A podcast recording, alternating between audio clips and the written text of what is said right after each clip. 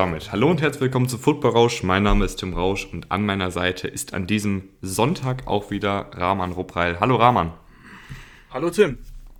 Ja, die zweite Folge der Division Previews steht an. Erstmal vielen, vielen Dank für die ganzen Leute, die es auf Twitter, auf Insta und im Freundeskreis geteilt haben. Ähm, sehr, sehr cool von euch. Hilft uns echt ungemein, wenn ähm, ihr da so viel Gas gibt und ähm, die Folgen weiterempfehlt. Also es freut uns immer sehr, wenn ihr das teilt und es euch gefällt. Ähm, wie ihr im Titel schon seht, heute steht die AFC West an. Ähm, das heißt, wir schauen auf die Broncos, die Chargers, die Raiders und zu guter Letzt die Chiefs. Äh, das heißt, dranbleiben lohnt sich auf jeden Fall, weil mit den Chiefs haben wir auf jeden Fall in der Division mindestens ein äh, Team, was die Augen auf den Super Bowl hat.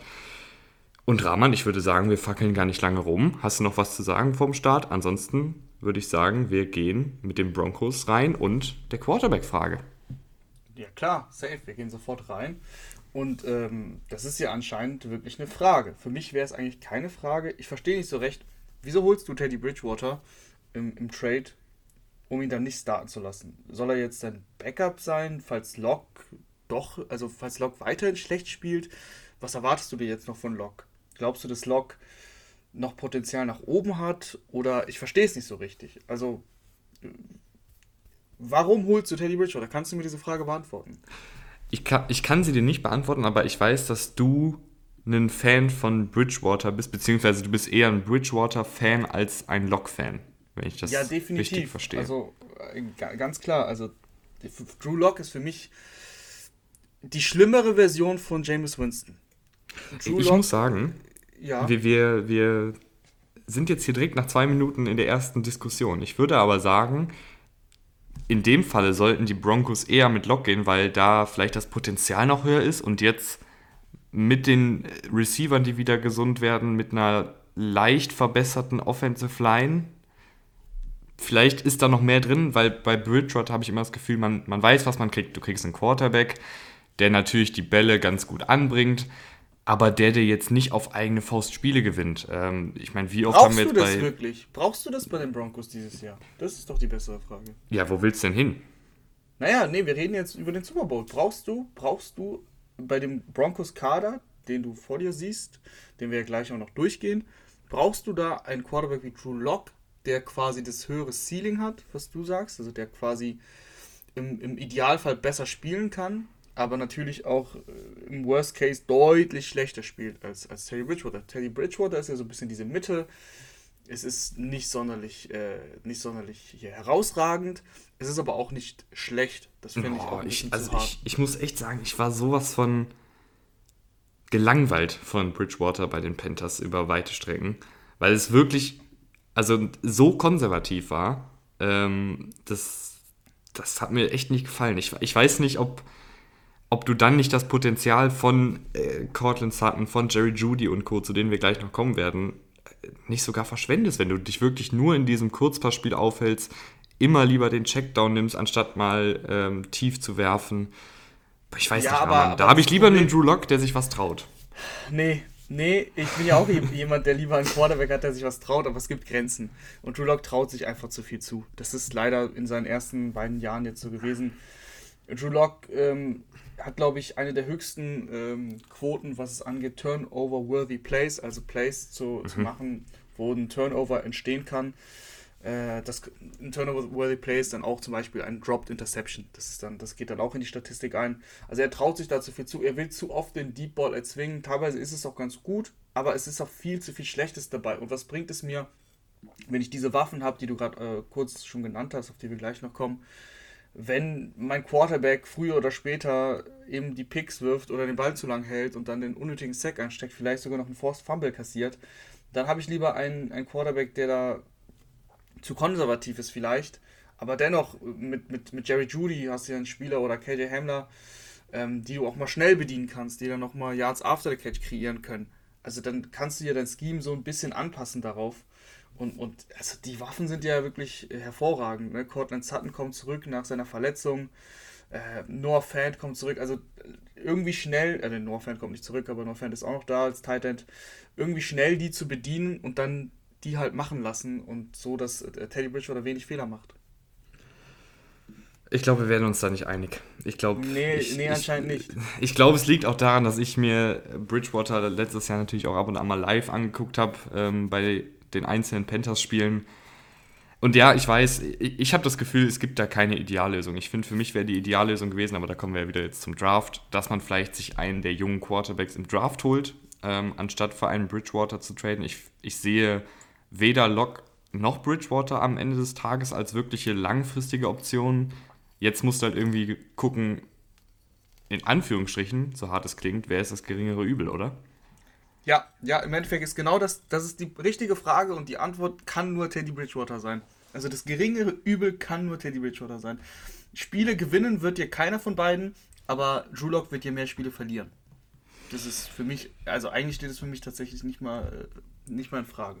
Ich glaube, ich lasse da mal unsere Hörer noch abstimmen. Vielleicht kriege ich da ein bisschen Unterstützung. Ich glaube auch, das wird eine spannende Abstimmung, weil, äh, wie man bei uns sieht, äh, das ist anscheinend doch nicht so klar, wie ich glaube. Dann lass uns aber mal auf die Receiver, beziehungsweise, ja doch, Receiver, also Tight End und Wide Receiver gucken, ähm, weil das ist da ein ziemlich klares Bild und das ist ein ziemlich gutes Bild. Ja, für mich, also ohne, ohne jetzt alle Kader im, im Kopf zu haben, Top 5 Waffenarsenal würde ich jetzt einfach mal so in den Raum werfen. Also Cortland Sutton ist für mich ein ganz klarer Nummer 1 Receiver. Äh, bitter, dass er letztes Jahr dann ausgefallen ist mit seinem Kreuzbandriss. Dann hat Tim Patrick Cortland Sutton ersetzt und der hat das richtig gut gemacht. Also Tim Patrick äh, hat in den, in den Spielen, wo er dann gestartet ist, das war glaube ich so, das waren schon viele Spiele. Also die letzten 8, 9, 10 Spiele, hat echt gut ausgesehen. Jerry Judy hast du gedraftet. Der hat sein Potenzial ähm, am Anfang nicht so ganz zeigen können. Das lag auch ein bisschen an Drew Lock. Aber äh, wenn ich mich an das Play zum Beispiel gegen die, gegen die Raiders erinnere, ich glaube, das war auch der letzte, letzter Spieltag, 90 Yard Touchdown und vor allem after the catch halt irgendwie über, über 60 Yards.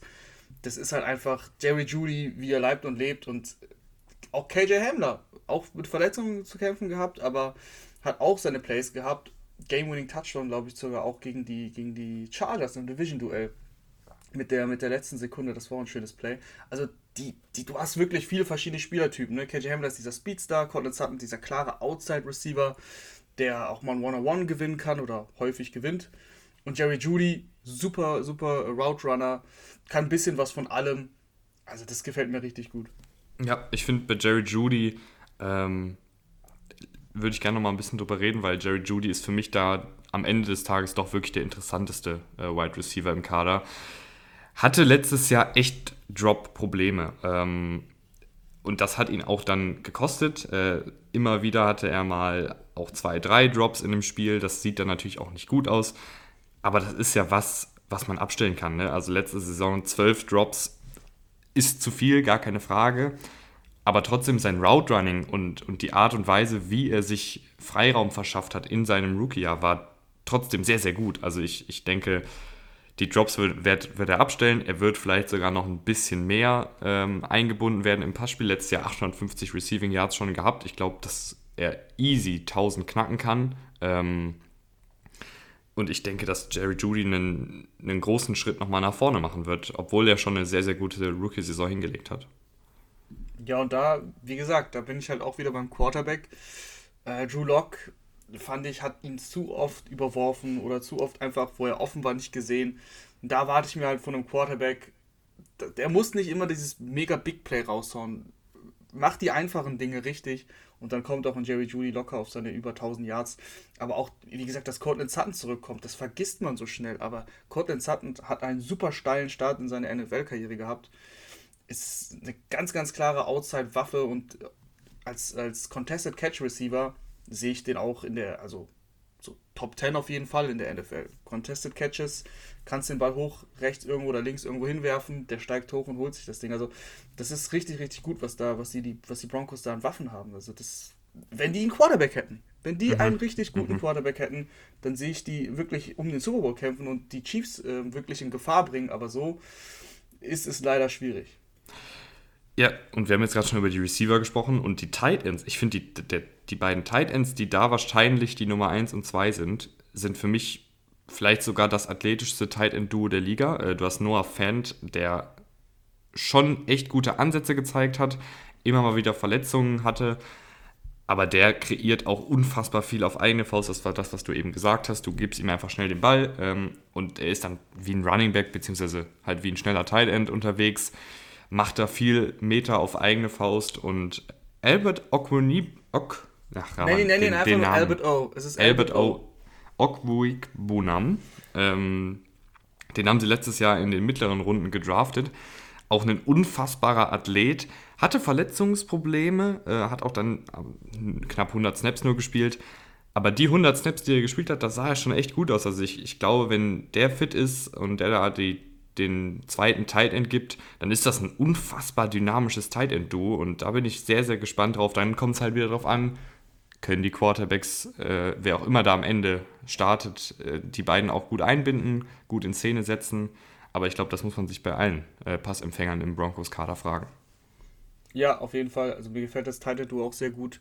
Gerade, also Noah Fan kennen wir alle, hat, finde ich, auch nochmal einen Sprung gemacht letztes Jahr. Auch ein wirklich guter Route Runner. Und Albert O, den kennen nicht viele. Ich habe den aber auch gerne beobachtet. Letztes Jahr viel verletzt gewesen. Dann im Endeffekt, glaube ich, auch ein Kreuzbandriss.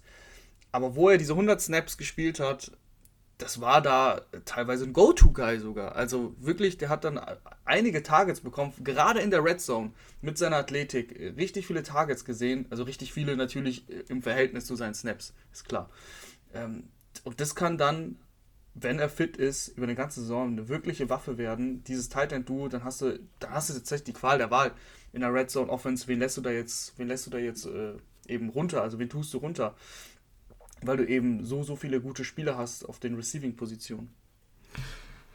Stichwort Receiving muss ich aber sagen, bei den Running Backs finde ich, fehlt da ein Receiving Back. Also du hast Melvin Gordon, der ein grundsolider Läufer ist, der auch seine Yards wieder machen wird. Ähm, ich finde, da müssen wir jetzt nicht mehr viel zu sagen. Melvin Gordon ist seit Jahren in der Liga, spielt relativ konstant. Und dann hast du dir Javonte Williams gedraftet von North Carolina. Und ich war ein großer, großer Javonte Williams-Fan. Ähm, der erinnert in seiner Spielweise so ein bisschen an Nick Chubb, dass er wirklich mit dieser Geschwindigkeit und dann mit dieser Contact Balance an Gegnern abprallt und einfach weiterläuft. Also er hatte letztes Jahr, glaube ich, 75 ausgewichene Tackles im College, was der beste Wert war aller Ballträger im College. Ähm, also auf den bin ich sehr, sehr gespannt, aber ich finde, es fehlt so ein bisschen noch ein Receiver, der sichere Hände hat, der dir auch ein paar Routen aus dem Backfield laufen kann. Da sehe ich jetzt weder Gordon als auch Williams als wirkliche Waffen im Passspiel. Also klar, du kannst Gordon mal anwerfen, du kannst auch einen Williams mal anwerfen, aber das sind für mich keine riesen Gefahren im Passspiel. Nee, das stimmt. Und, und ich finde, dass sowas, wenn Locke startet, ist sowas halt für Locke, glaube ich, auch nicht schlecht, wenn du einfach einen einen Running Back hast, wo du weißt, okay, den kann ich sicher anwerfen, der ist offen, der fängt den Ball dann auch sicher und der macht ein paar Yards. Ähm, das fehlt mir da echt in dem Kader. Ja, definitiv. Ich glaube, dass Melvin Gordon in diese Rolle schon schlüpfen wird. Ich, Javante Williams wird früher oder später der Running Back werden, der eben die frühen Downs spielt.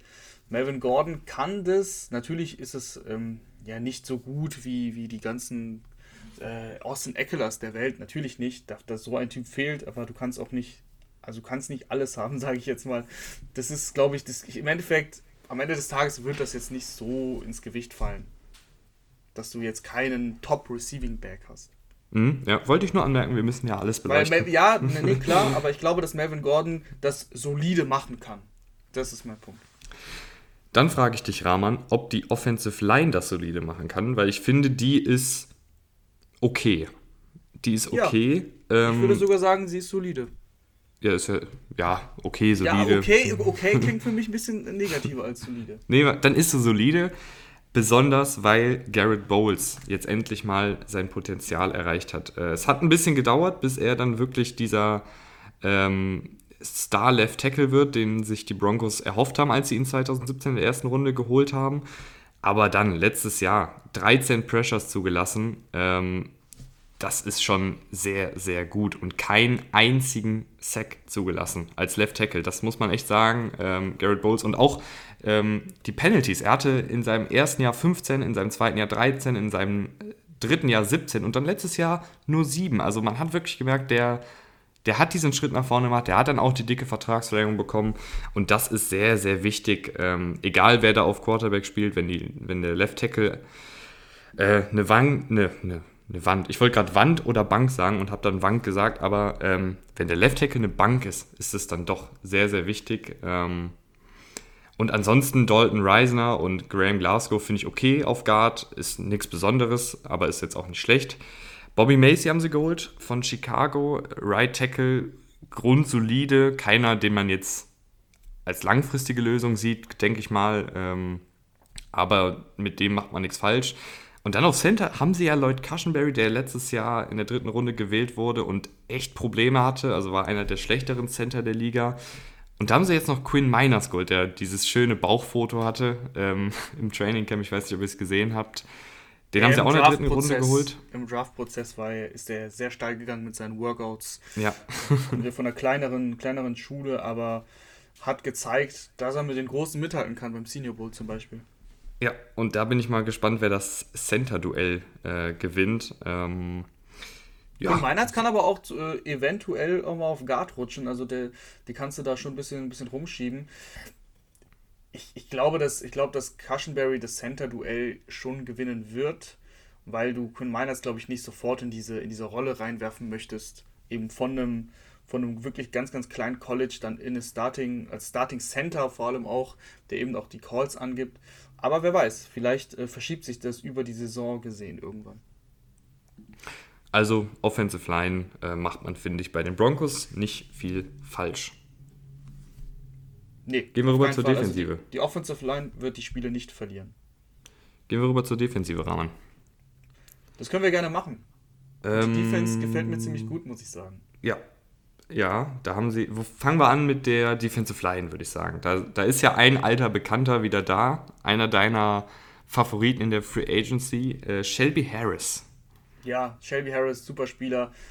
Der, der, der gibt ein Play nie auf, was super wichtig ist, vor allem auch in seinem Alter hustelt der ohne Ende, läuft auch noch ähm, Receivern hinterher, das, das, das ganze Feld, wenn er, also quasi bei einem, bei einem Screen Pass zum Beispiel, ähm, ist ein guter Tackler, kann dir auch Pressure kreieren, also ist wirklich so ein All-Around-Spieler, der vor allem an der Defensive Line dafür bekannt ist, dass er, dass er immer schön die Hände hebt, batted passes, also da hat er wirklich einige gehabt letztes Jahr. Und das sind so die kleinen Plays, aber das sind wichtige Plays. Und das macht er. Äh, ist jetzt natürlich kein, kein Star äh, Defensive End oder in dem System wird er Defensive End spielen, aber ähm, die Broncos spielen eine 3-4 Defense, also er ist quasi eigentlich noch in der Interior Line. Ist er natürlich jetzt nicht, aber äh, das ist so ein Spieler, den du halt in der an dritter Stelle hinter deinen äh, Elite Pass Rushern, die du ja hast, äh, sehr, sehr gerne mitnimmst.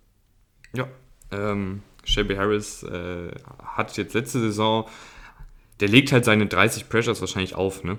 Ähm, ist natürlich ein Rotationsspieler, aber ich, ich denke auch, dass, dass diese Defensive Line, die sieht jetzt auf dem Papier, finde ich, nicht so spannend aus. Also wenn man sich das mal anguckt, äh, es würden, werden wahrscheinlich Shelby Harris, Mike Purcell und Deshaun Williams starten. Alles drei keine großen Namen, aber die, die machen das schon gut. Die spielen diszipliniert, die verteidigen den Lauf gut, kreieren auch ein bisschen Pressure, aber für die richtige Pressure hast du ja zwei Outside Linebacker, Eben. also beziehungsweise Eben. Edge Rusher. Eben, du brauchst von diesen dreien gar nicht so viel. Die sollen den Lauf gut verteidigen, die sollen die Arme heben, wenn, Ball, wenn sie nicht drankommen an den Quarterback. Äh, und dann hast du halt natürlich Bradley, Bradley Chubb und, und Vaughn Miller. Beide ähm, Verletzungsprobleme, viele Spiele verpasst in letzter Zeit. Aber wenn die natürlich gesund sind, dann ist das ein Elite Pass Rushing Duo, keine Frage. Auch Von Miller natürlich schon lange in der Liga, 2011 gedraftet. Natürlich hat er aber immer noch die Qualitäten, die du, die du brauchst. Er hat immer noch den Speed, ist immer noch quick. Und Bradley Chubb sowieso, also 2018 ja erst gedraftet. Wenn Bradley Chubb auf dem Platz steht, kreiert ihr dir massig, massig Pressure. Glaubst du, dass Von Miller nochmal seine alte Leistung rankommt oder was, was kriegen wir für einen Von Miller 2021? Das ist, das ist super schwer zu sagen, hat er das ganze letzte Jahr verpasst. Ich glaube, dass, dass er die, die alten Leistungen nicht mehr rankommt, aber das muss er auch gar nicht unbedingt, weil Bradley Chubb in diese Rolle schlüpfen muss. Bradley Chubb muss der Spieler sein mit den meisten Pressures, im Idealfall dann auch mit den meisten Sacks. Und Von Miller kommt natürlich über seine Erfahrung, über seine Routine, der weiß genau, wie er gewisse Moves anbringen muss, um sie eben durchzusetzen im Duell. Und als zweiter, zweiter Pass-Rusher quasi ist es, äh, kann man sich ja nichts Besseres wünschen eigentlich. Ja, dann haben sie noch ähm, Malik Reed, Undrafted Free Agent 2019, der sich da einen Platz im Team erkämpft hat und letzte Saison dann auch viel gespielt hat, weil Chubb und, und Miller eben ausgefallen sind. Hat letzte Saison 36 Pressures gesammelt, also im Idealfall ist das dein, dein dritter Pass-Rusher, der situ, situativ halt reingeworfen wird. Und dann finde ich ihn auch echt gut. Ich glaube, er ist keiner, der jetzt irgendwie 800 Snaps spielen sollte, so wie er letzte Saison gespielt hat, sondern einer, der vielleicht 400 Snaps spielt, immer mal wieder reinkommt ähm, und für ein bisschen Ärger sorgen kann. Und dann, liebe Leute, der tiefste Sleeper, den, den ich auf dem Zettel hatte, äh, Andre Mintz, den haben sie sich in, als undrafted Free Agent dieses Jahr geholt. Outside Linebacker, beziehungsweise Edge Rusher in diesem System, aber hier als Outside Linebacker gelistet. Das ist ein, ein richtig, richtig feiner Kerl. Ähm, kommt von Vanderbilt, hatte im College drei Kreuzbandrisse, ist aber immer wieder zurückgekommen, war der Team-Captain, hat abseits des Feldes schon im College äh, eine gemeinnützige Organisation gegründet, da viel gemacht, hat einen eigenen YouTube-Kanal. Ich habe ihm auch schon bei Instagram tatsächlich geschrieben, gefragt, ob er hier mal in den Podcast reinkommen will, weil ich wirklich, ich bin ein Fan, obwohl ich ihn erst in dem Prozess zum Draft äh, wirklich entdeckt habe, aber leider keine Antwort bekommen. Trotzdem drücke ich ihm die Daumen. Äh, also Andre Mintz, wenn, wenn der in der Preseason vielleicht einen Sack macht oder zwei, dann, dann schafft er es in, in den Kader. Ich finde es ich super. Die Broncos haben ja auch so ein Talent dafür, diese undrafted Free Agent Edge Rusher zu entwickeln. Malik Reed, Chuck Barrett. Vielleicht ist Andre Minze der Nächste. Also wenn, wenn der in der Preseason Sack hat, dann bitte markiert mich da drunter unter den Videos oder schreibt mir hier, der, der hat einen Sack. Ich, das würde mich wirklich interessieren. Äh, ich versuche natürlich selber auch reinzuschauen. Aber wenn da irgendein Broncos Hardcore-Fan draußen ist, der ein bisschen was mitbekommt, dann bitte denkt an mich, Andre Mintz. Das, das ist, ist my, my guy in diesem Team. Ja, ich merke es schon.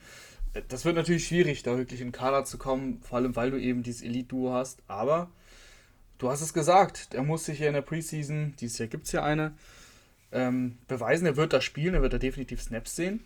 Und wenn er da eben ein bisschen Pressure kreieren kann, vielleicht sogar einen Sack abstaubt, wer weiß, vielleicht sogar ein Forced Fumble. ähm, du brauchst ja auch nur auf so einem Highlight-Tape auf einmal aufzutauchen und dann bist du schon, bist du schon äh, im Kader oder im Practice Squad auf jeden Fall. Und dann schauen wir mal, wo der, wo der Weg hingeht. Ich, ich finde es super, aber lass uns zum Prunkstück dieser Defensive kommen. Ja, Secondary. Ich, ich, würde noch, ich würde noch die Inside Linebacker. Ach ja, oh, ähm, jetzt habe ich vor, ja, vor lauter Minze ja, die Inside Linebacker. Das ist, das ist nicht schlimm, da müssen wir auch gar nicht lang drüber reden, finde ich. Weil das einfach zwei Spieler sind, die, die Starter, Alexander Johnson und äh, Josie Jewell, die jetzt total unauffällig in Anführungsstrichen spielen. Also nicht in keiner Hinsicht irgendwie ähm, schlecht oder so, aber jetzt auch nicht überragend, machen das, was sie, was sie gut können, das, das, das führen die halt einfach gut aus, aber die geben dir jetzt keine, keine mega, mega Plays. Äh, Alexander Johnson hatte ja letztes Jahr, nicht, nee, nicht letztes Jahr, sondern davor das Jahr, hm, sein Breakout-Jahr, das war auch ein bisschen aus dem Nichts. Da hat er wirklich richtig, richtig gut gespielt, aber ich glaube auch ein bisschen besser, als er eigentlich spielen kann. Das kam dann, hat sich ein bisschen so eingependelt letztes Jahr. Aber wie gesagt, solide in, in Coverage, verteidigt den Lauf okay. Reißt keine Bäume aus, aber macht doch nichts verkehrt. Ja, das, das sehe ich genauso. Also auch Josie Jewell, der da genau. relativ solide letztes Jahr gespielt hat, beide über 1000 Snaps. Da machst du nicht viel falsch. Ähm, ich bin mal gespannt, äh, wie viel Baron Browning spielt. Ähm, den haben sie in der dritten Runde von Ohio State gedraftet. Der bringt noch ein bisschen mehr Athletik mit als ähm, die beiden.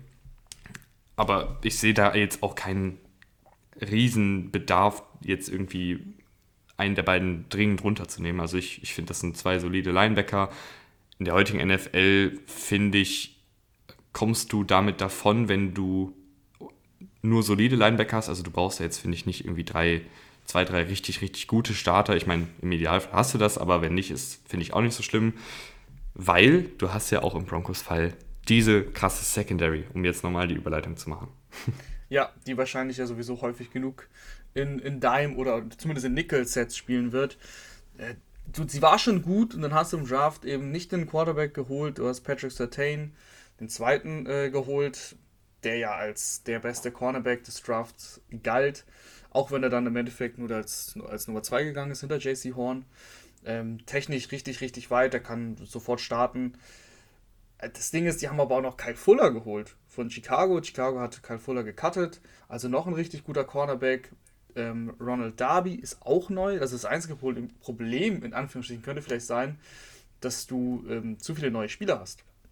Dass du, dass du die, dass du die erstmal formieren musst, dass sie, dass sie zusammen eben, eben, äh, wie, wie sagt man, in der Kommunikation, in der Absprache auf einer, auf einer Wellenlänge sind.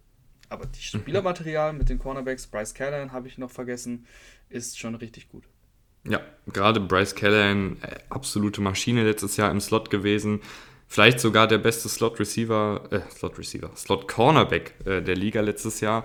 Der hat da seinen Job richtig, richtig gut gemacht. Und dann, ja, du hast jetzt fast ein Luxusproblem. Also outside starten ja normalerweise zwei. Du hast jetzt Darby, der auch schon länger in der Liga ist, hin und wieder mal ein bisschen Achterbahn fährt, was seine Leistungen angeht. Also mal ganz hoch, mal ganz unten, aber letztes Jahr dann durchaus solide gespielt hat. Genauso wie Kyle Fuller, der letztes Jahr auch solide gespielt hat. Und dann hast du eben Patrick Sertain, den ich ja sehr, sehr gut finde. Ähm, Gerade eben, das ist schon angesprochen, Spielintelligenz, Technik ähm, ist da, was das angeht, kein Rookie, sondern schon deutlich weiter. Ich glaube, dass er die wenigsten Probleme aller Rookie-Cornerbacks haben wird. Vielleicht hat er nicht das, das allerhöchste Ceiling, also ist vielleicht dann nie ein Top 3 Cornerback, äh, ein JC Horn, kann das werden, wenn alles perfekt läuft.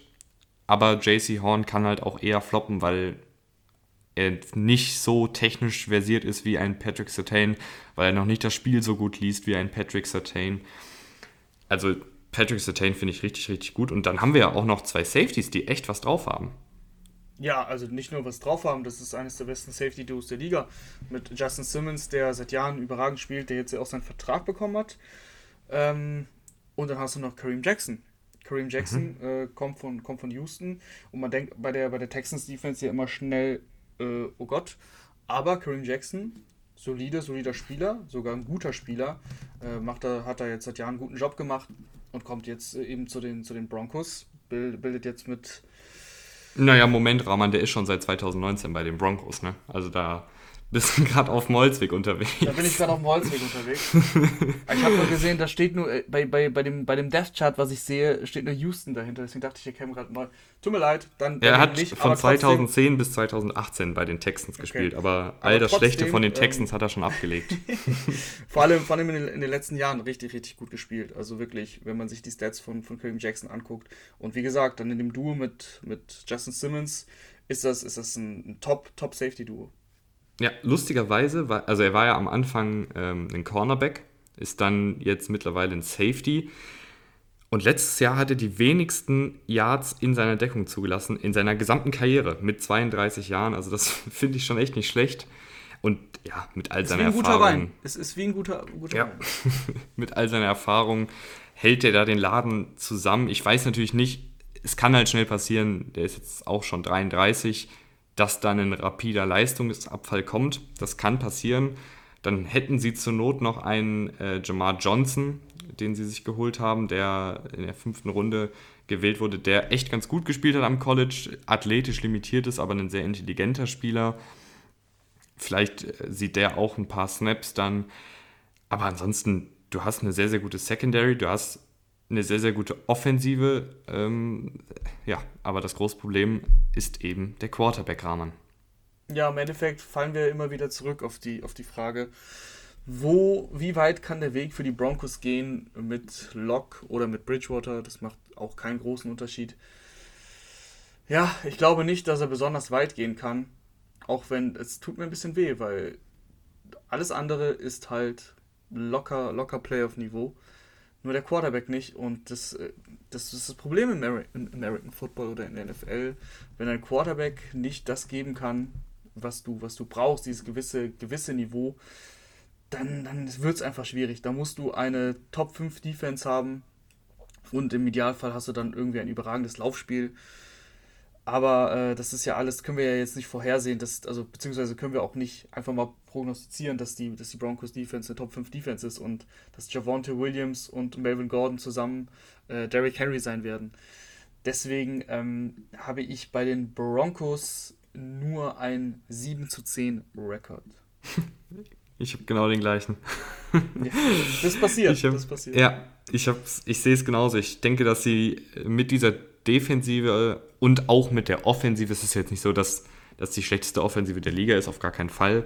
Ähm, aber ich denke, dass ja, 7 und 10 ist da irgendwie realistisch. Ich, es kann sein, wenn ein Lock wirklich diesen großen Schritt macht und wenn er überhaupt startet, dann sieht das natürlich besser aus. Ähm, und auch ein Bridgewater, wenn er vielleicht aus irgendeinem Grund nicht mehr der konservative Quarterback ist, sondern sich jetzt bei seinem vierten, fünften Team denkt, scheiß drauf, ich werfe die Pille jetzt öfter tief, ähm, dann geht da natürlich was, weil auf dem Papier ist ja alles gut, bis auf der Quarterback.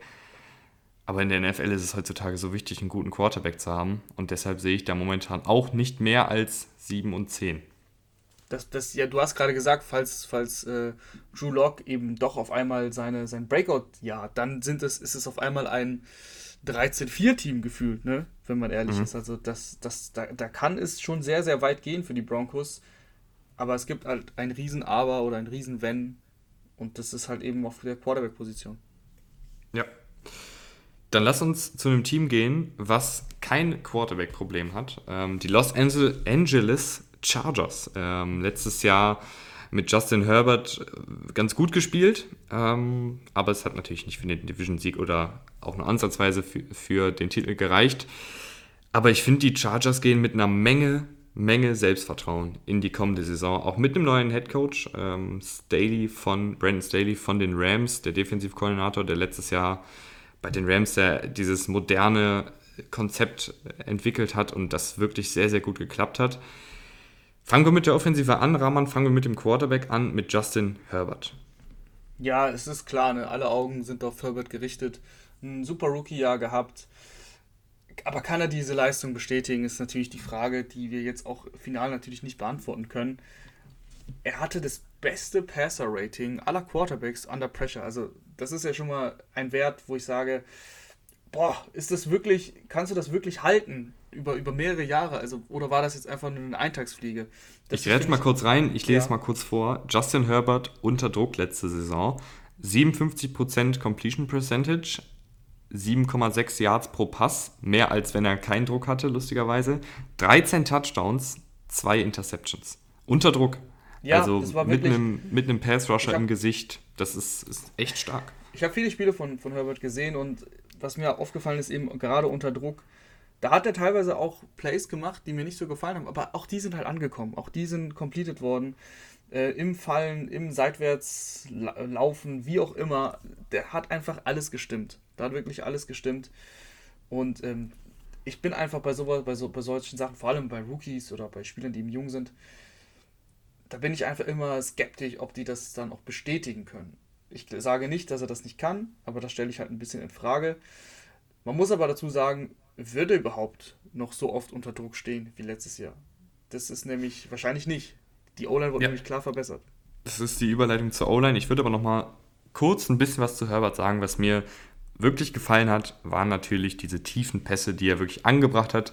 Ich finde, man hat gemerkt, dass er gerade im Vergleich zu seiner College-Saison einen richtig, richtig großen Schritt nach vorne gemacht hat, was das Lesen von Defensiven angeht, was das Antizipieren angeht.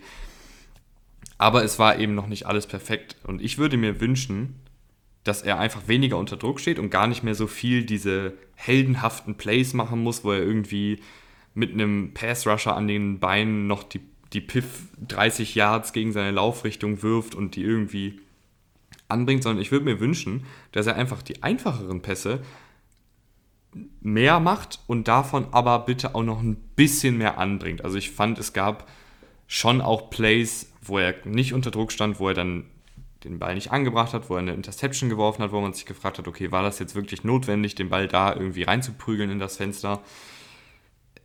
Noch ein bisschen solider, wenn er keinen Druck hat und dafür vielleicht dann hoffentlich auch ein bisschen weniger unter Druck. Und jetzt können wir, würde ich sagen, zur O-Line rübergehen, die ja echt verbessert wurde. Also ich muss sagen, die Chargers generell in der Off-Season ähm, viel gemacht, um den jungen Quarterback zu unterstützen. Ja, Rashawn Slater hast du direkt in der ersten Runde geholt. Den Left Tackle, ähm, das war ein ganz, ganz wichtiger Pick. Vor allem, dass er auch bis dahin gefallen ist. Da sind die Chargers dann noch nicht hochgetra äh, hochgetradet im Draft. Das war schon mal super. Äh, du hast äh, Corey Lindsley in der Free Agency geholt. Matt Pfeiler hast du geholt. Brian Bulaga hast du noch von letztem Jahr. Das sieht jetzt einfach auf dem Papier auch wirklich gut aus. Du weißt, okay, wir haben eine solide Basis geschaffen für, für ähm, für Herbert, weil mit, mit Bulaga hast du einfach einen unfassbar erfahrenen Right Tackle, der das auch grundsolide macht, immer noch. Wenn er, wenn er gesund ist, hat immer mal wieder Verletzungsprobleme. Das, das äh, war auch schon bei Green Bay immer ein kleines Problem. Ähm, aber mit Rashawn Slater hast du eben deinen Left Tackle für die Zukunft und Corey Lindsley ist, war letztes Jahr ganz klar für mich der beste Center. Also das sieht jetzt einfach gut aus. Matt Pfeiler hatten wir auch in der Offseason besprochen, war ja einer deiner Lieblinge, weil er eben so flexibel einsetzbar ist. Wenn Bulaga mal was hat, kann er auch Right Tackle spielen. Äh, du hast äh, auch im, im, Draft hast du noch Brandon James geholt in der fünften Runde, den kannst du auf Guard einsetzen. Und äh, in der Free Agency hast du noch ähm, O'Day Abushi geholt von, von Detroit auch ein, auch ein Guard, der äh, letztes Jahr um die 500 Snaps gespielt hat. Auch keine Bäume ausgerissen, aber auch nicht schlecht gespielt. Also du hast wirklich viel getan und die Offensive Line sieht jetzt, wie gesagt, auf dem Papier wirklich gut aus.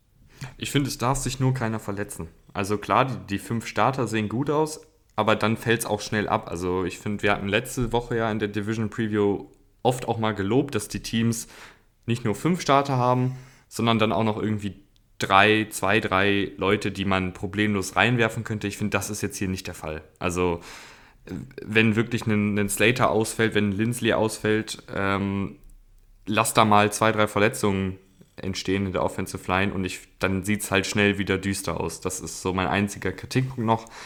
Aber gut, Rom wurde das auch nicht Gute in einem Tag halt, gebaut. Ja, nee, aber das Gute ist, wie gesagt, mit Pfeiler, dass du zumindest da ein bisschen rumschieben kannst, wenn sich jemand verletzt. Ähm, der Fünftrunden-Picks eben, äh, Brandon James kann dann, kann dann eben auf Guard rücken. Aber ja, natürlich, natürlich wäre es schon, also wenn, wenn Slater wirklich ausfallen würde, theoretisch, das wünscht natürlich keiner, keiner sowas, dann hast du schon ein kleines Problem. Aber das ist wirklich ein, ein, Luxusproblem in dem Sinne, weil das viele Teams haben dieses Problem. Wenn, wenn da zwei Spieler ausfallen in der Offensive Line bei deiner Mannschaft, fast egal wo, es gibt Teams, die können sich das leisten, aber eigentlich, eigentlich kann sich das fast kein Team leisten dann geht es schnell rapide bergab. Kommen wir zu den Passempfängern. Ähm, und da müssen wir auch den Running Back mit einbeziehen, auf jeden Fall. Aber lass uns erst über die Wide Receiver reden, Rahman. Ja, es, ist, es hat sich nicht viel getan, beziehungsweise es hat sich eigentlich fast gar nichts getan. Sie haben Josh, Josh Palmer in der, in der dritten Runde noch geholt.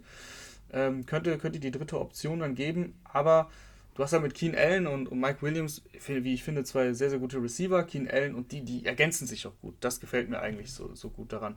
Weil Keen Allen eben dieser tolle Route Runner ist, Mike Williams dieser, klare Outside-Option, die äh, gefühlt in jedem Spiel einmal einen 50-Yard-Pass gefangen hat äh, in den letzten Jahren. Also das ist Mike Williams, irgendwann taucht er auf und, und, und holt ab wirklich einen unglaublichen Contested Catch daraus.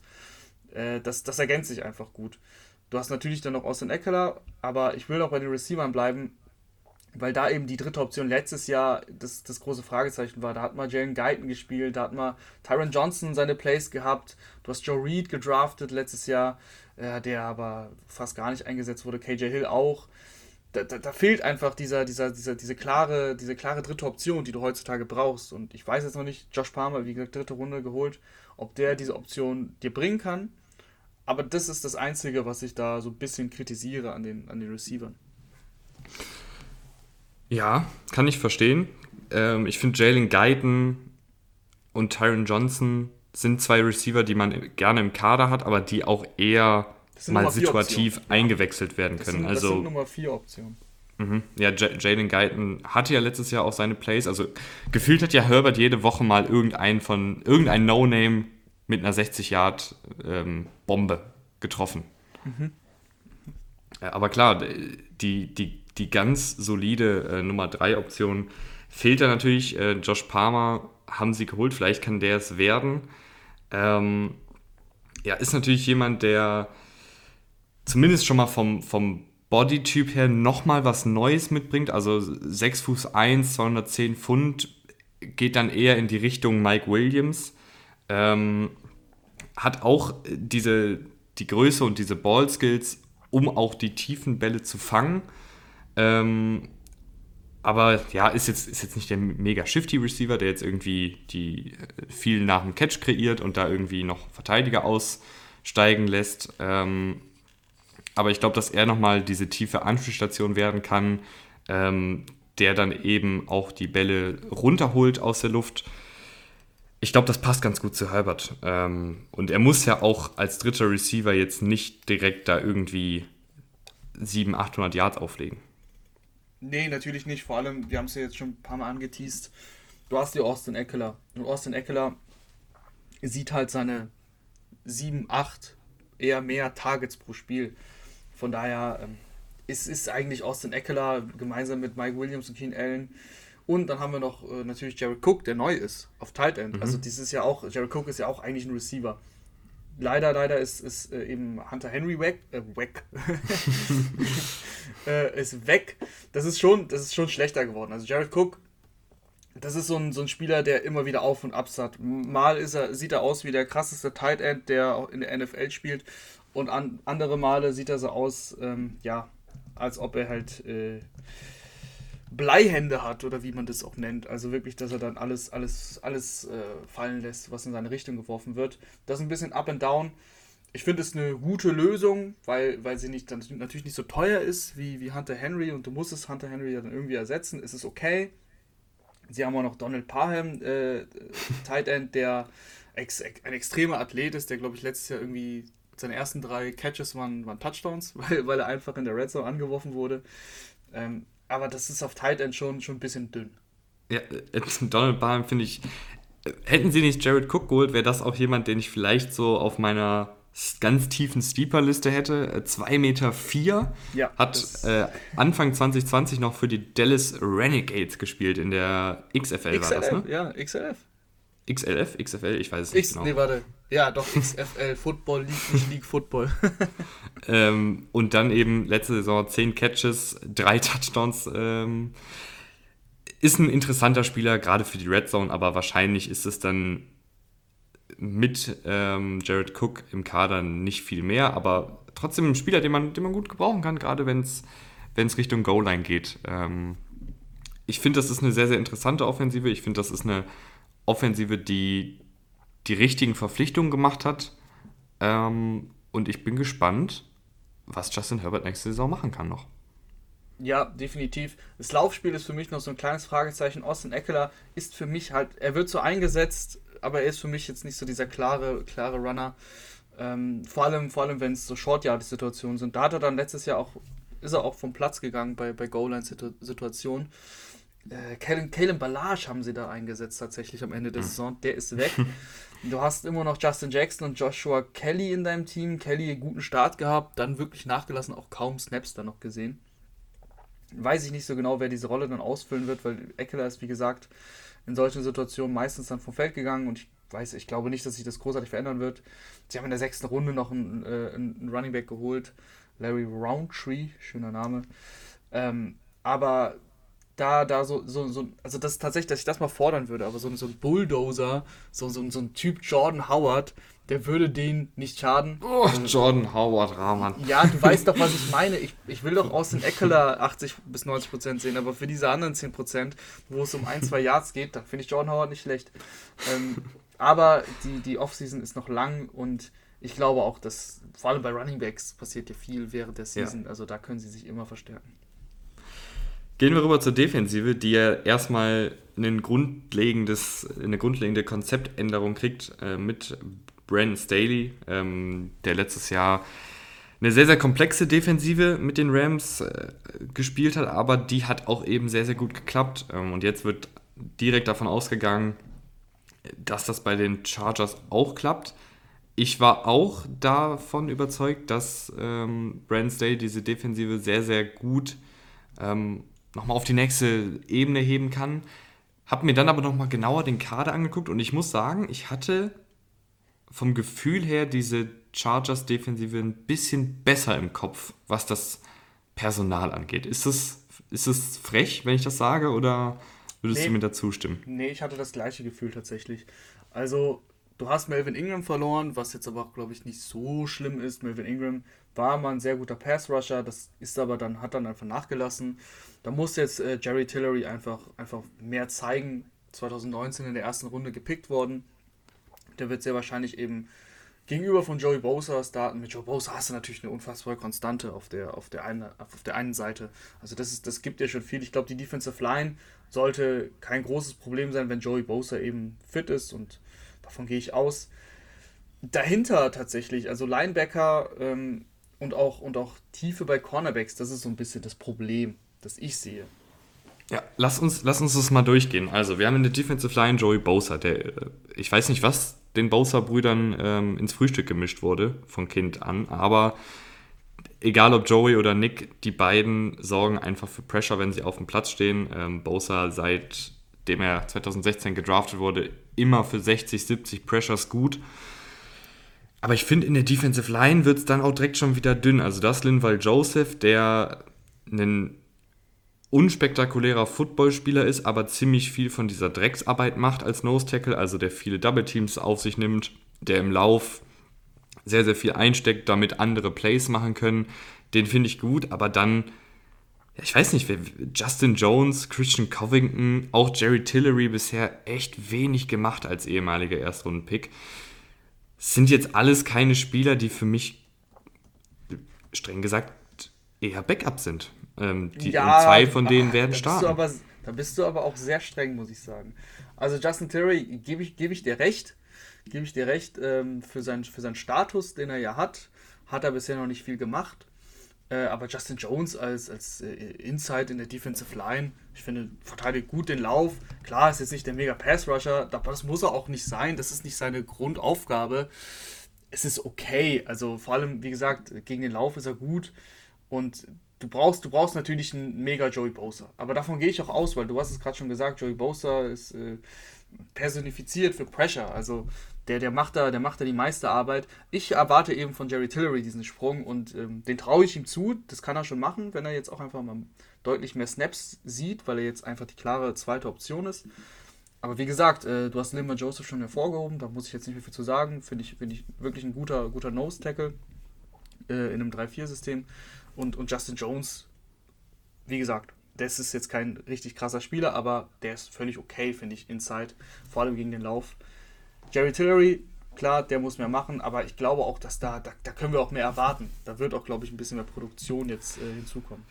Ich bin vor allen Dingen mal gespannt, was, was mir bei der Staley-Defensive immer so gefallen hat, ähm, war, wie Staley es geschafft hat, diese 1 gegen 1 Situation für Aaron Donald zu kreieren. Da hat er dann ganz oft äh, noch einen Linebacker mitblitzen lassen, noch einen Edge-Verteidiger neben Donald gestellt, ganz eng, damit die Offensive Line gar keine Wahl hat und Donald gar nicht erst doppeln kann. Und ich denke mal, dass er dasselbe auch mit Bosa machen wird. Bosa natürlich sowieso eher auf Edge als auf Interior, logischerweise. Aber da bin ich auch mal gespannt, wie viele 1 gegen 1 Situationen er da kreiert, dass Bosa dann wirklich nur den Tackle schlagen muss zum Quarterback und nicht noch irgendwie einen Guard oder einen Running Back, der aushilft.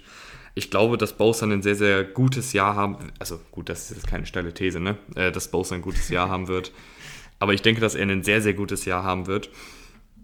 Und ein Spieler, auf den ich gespannt bin, der finde ich vielleicht noch wichtiger oder bei dem es noch wichtiger ist als bei Tillery, dass er noch einen kleinen Schritt nach vorne macht, ist Uchenna Nwosu. Den haben sie 2018 in der zweiten Rusche gedraftet. Bisher hat er, er deutet immer an, dass er es wirklich gut kann. Sehr, sehr athletischer, flinker Pass-Rusher aber bisher halt irgendwie ja 27 Pressures, 21 Pressures, 27 Pressures. Da wartet man dann irgendwie so mal auf das Jahr, wo er dann 40, 50 Pressures holt und wirklich sich als Starter etabliert. Bisher eher so eine Rotationsrolle, dann auch mal wieder verletzt. Es würde diesem Pass Rush, finde ich, sehr gut tun, wenn ein Nwosu oder ein Tillery noch einen Schritt nach vorne macht. Dann hast du direkt zwei Pass Rusher und dann mache ich mir auch nicht mehr so viele Sorgen um diese Defensive Line-Edge-Gruppe. Äh, ja, definitiv. Also die Chargers, das ist das Gute. Sie haben eben Joey Bosa, sie haben diese Basis, da kriegst du auf jeden Fall Druck.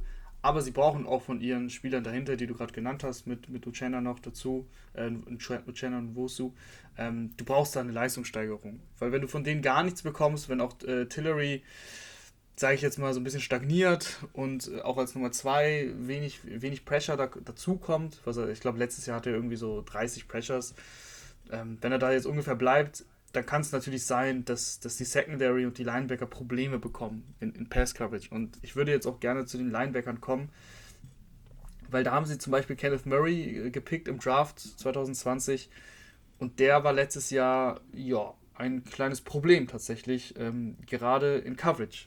Er hat unfassbare 87% zugelassen äh, an Completions. Also er hat, glaube ich, irgendwie 52 Targets äh, gegen sich gehabt und das waren 45 Catches, also im Coverage wirklich nicht gut gewesen. Man hat ihn ja geholt als diesen, das, als diesen unfassbar flinken Linebacker, der von Sideline zu, Sideline sprinten kann und die Tackles setzt, aber da haben sie, glaube ich, also da erwarten sie sich auf jeden Fall mehr. Gerade in Coverage ist das, ist das bisher zu dünn.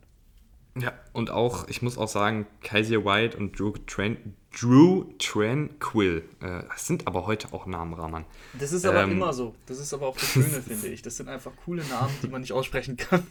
Sind jetzt irgendwie, also sind jetzt keine dollen Linebacker und du, du erwartest schon, dass Murray jetzt mit einem Jahr mehr Erfahrung diesen nächsten Schritt macht. Und ich finde gerade auch bei Linebackern, also ich würde fast sogar so weit gehen, Rookie Linebacker ist die zweithärteste Position nach Rookie Quarterback, weil du einfach heutzutage so viel machen musst auf Linebacker. Du hast die ganzen Offensiven, die mit zig Motions arbeiten. Du hast Quarterbacks, die den Ball unfassbar schnell loswerden.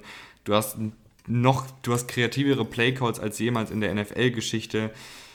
Du hast komplexe Laufspiele, du hast die Shanahan-Offensiven, die dich irgendwie bestrafen, wenn du einen falschen Schritt machst mit einem Play-Action-Pass in die andere Richtung. Also ich muss auch sagen, Linebacker will ich heutzutage in der NFL, gerade als junger Spieler, nicht spielen. Ähm, und ich glaube, dass Murray, ich erwarte da einfach, dass er den nächsten Schritt macht. Ähm, ja, die Probleme glaub, waren aber auch ein bisschen... Passieren.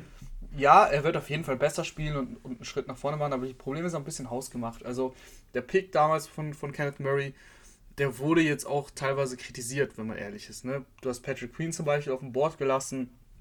Kenneth Murray war auch im College nicht dafür bekannt, dass er der mega äh, Pass Rusher ist. Er ist ein mega Athlet, das wusste man. Aber die Translation quasi auf die NFL reicht dann nicht unbedingt. Also wenn du, wie gesagt, gegen die Tight Ends und gegen die Cornerbacks nicht, nicht covern kannst, nicht konstant covern kannst, dann bringt es dir nichts. Der Rama redet sich Tight Ends und Cornerbacks covern. Oh, sorry. Scheißegal. Ja, Cornerbacks muss man auch covern. Nein, Spaß. Sorry, ich meinte Runningbacks. Also Tight Ends und Runningbacks ähm, musst, du, musst du eben konstant covern können als, als Linebacker. Auch gerade wenn du halt eben in der ersten Runde geholt wirst. Das sind ja, das ist, die Erwartungshaltung ist dann eben so hoch. Und ich glaube einfach, dass die Chargers sich da nicht den größten Gefallen getan haben. Aber es war nur ein Jahr er hat auf jeden Fall noch Chancen, sich da zu steigern. Er wird sich auch steigern, weil also viel schlechter geht es leider auch nicht. Was denkst du denn, wie die ähm, Chargers sich in der Secondary schlagen? Weil da ist ja der große X-Faktor jemand, der die letzten Jahre leider, leider, leider immer viel verletzt war.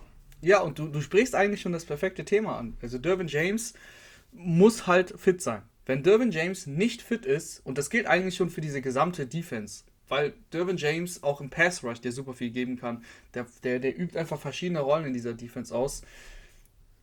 Und gerade das macht diese Defense ja so unberechenbar. Ich glaube, Brandon Staley wird alles daran setzen, eben auch ein Dervin James so konstant ähm, einzusetzen, dass Dervin James ein Dauerproblem für jede Offense ist. Aber wenn Dervin James eben wie, wie so häufig in den letzten Jahren ausfällt, dann, dann befürchte ich, dass diese, dass diese Chargers Defense zerbröckeln könnte. Zumindest, zumindest häufiger in, in Spielen zerbröckeln kann, weil auf Cornerback, habe ich eben schon kurz angesprochen, fehlt mir so ein bisschen die Tiefe. Du hast, äh, du hast Michael Davis verlängert, du hast Asante Samuel Jr. geholt, gedraftet, das war gut, das ist sehr gut, aber trotzdem ist es ein Rookie Corner, der, ähm, ich denke, der starten wird. Also du hast noch äh, Tavon Campbell, aber ich glaube, dass du Asante Samuel Jr. schon, schon starten lassen wirst gerade wenn du ein paar Spiele gespielt hast vielleicht, also im Saison, äh, Saisonverlauf. So, so, ich bin halt nicht so überzeugt. Du hast Chris Harris Jr. Äh, auf, auf Nickel, Nickelback, aber der wird auch nicht jünger. Hatte letztes Jahr tatsächlich Probleme in Coverage. Ich habe mir mal ein paar, paar Spiele und ein paar Stats angeguckt. Also das geht auch so ein bisschen, bisschen bergab. Und deswegen ähm, ist es natürlich auch genauso wichtig, dass der Pass Rush funktioniert, weil wenn der Pass Rush nicht funktioniert, muss diese, muss diese Secondary noch mehr, noch mehr covern und noch länger covern. Und das könnte dann irgendwann so wie, wie, wie so ein Domino-Effekt sein und ineinander zerbröckeln. Mhm. Ja, gerade weil du ja eben, du hast Michael Davis als Cornerback, der ist solide, der ist okay, ähm, reißt, wie du jetzt schon mehrfach gesagt hast, keine Bäume aus. Asante Samuel Jr., von dem erwarte ich mir viel, auch den fand ich sehr, sehr gut. Ähm, aber es ist eben auch ein Rookie-Cornerback. Und wie oft haben wir jetzt schon gesehen, dass, dass Rookie-Cornerbacks gerade im ersten und im zweiten Jahr auch Probleme haben, ähm, diese modernen Offensiven zu verteidigen. Jedes Team hat ja mittlerweile auch gefühlt drei, vier gute Receiver im Kader. Ähm, ich glaube auch, dass Asante Samuel seine Rookie-Probleme haben wird, was ganz normal ist. Und wenn du dann eben auch keinen Derwin James hast, der hinten den Laden noch sauber hält, und der generell auch für viel Gefahr sorgt. Äh, du hat, er hat ja in seiner Rookie-Saison, der hat ja diese absolut wahnsinnige Rookie-Saison gespielt, wo er Free Safety gespielt hat, von Seitenlinie zu Seitenlinie den, den Luftraum abgeregelt hat. Dann hast du ihn in die Box gestellt, da hat er die Tackles gesetzt, die Fumbles forciert. Ne, die Fumbles forciert, muss ich nicht doppeln.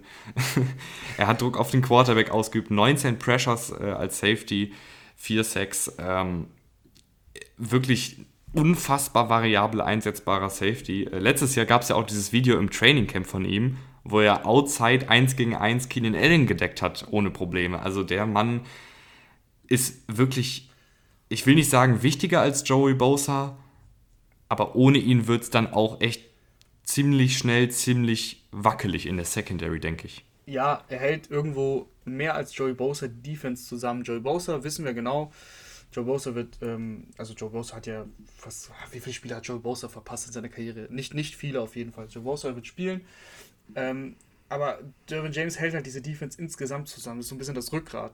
Weil wenn, wenn der fehlt, dann, wie gesagt, dass die, die, die Defensive Backs werden automatisch ein bisschen schlechter.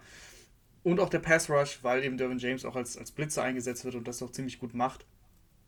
Ich glaube, Derwin James kann auch die Linebacker unterstützen. Das ist halt einfach so ein, so ein Puzzlestück, was du überall einsetzen kannst. Und man, man muss, also es ist halt schwierig jetzt auch zu sagen, auch wenn man jetzt, wenn wir gleich zu den Predictions kommen, es ist schwierig davon auszugehen, dass er gesund bleibt. Weil mhm. einfach zu viel passiert ist, zu viel passiert ist in den letzten Jahren. Ähm, das macht dieses Chargers, Chargers Team und vor allem diese Chargers Defense echt schwer greifbar, finde ich. Ja, und was, was, was ich auch noch erwarten würde, ist, dass ein Nasir Adderley mal den nächsten Schritt macht. Den haben sie 2019 in der zweiten Runde gedraftet. Aber bisher hat er in seinen zwei Saisons in der NFL auch echt nicht gut ausgesehen. Aber vielleicht kannst du dann ihn ja, weil er hat halt echt Probleme. Ähm, wenn er Free Safety gespielt hat, ähm, fehlte ihm immer hier und da mal ein Schritt, dann wirklich noch den Pass zu unterbinden. Da war er dann oft zu spät, zu spät antizipiert. Ähm, vielleicht kannst du ihn dann eher so ein bisschen vor sich selbst schützen und ein bisschen mehr in die Box stellen, obwohl er dafür eigentlich auch nicht die Statur hat und du lässt Derwin James halt hinten den Luftraum abriegeln. Ähm, ich glaube einfach, dass Derwin James, der hat so einen Einfluss auf seine Mitspieler und diese gesamte Defensive.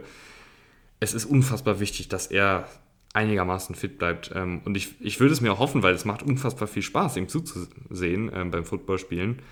Wir haben jetzt die letzten zwei Jahre wenig von ihm gesehen. Ich hoffe einfach, dass er fit bleibt. Ähm, und deshalb, Rahman, würde ich sagen, kommen wir jetzt zur Prediction. Ich finde tatsächlich, die Chargers sind sehr schwer. Ich lasse dir den Vortritt. Ich muss sagen, ich hatte genau das gleiche Problem. Chargers sehr schwer, dazu noch einige schwere Spiele. Ähm, du weißt nicht, ob Justin Herbert äh, das Niveau halten kann oder ob er vielleicht noch einen kleinen Schritt nach vorne macht, gerade was das äh, normale Dropback-Passing-Game angeht, wo er nicht unter Druck steht.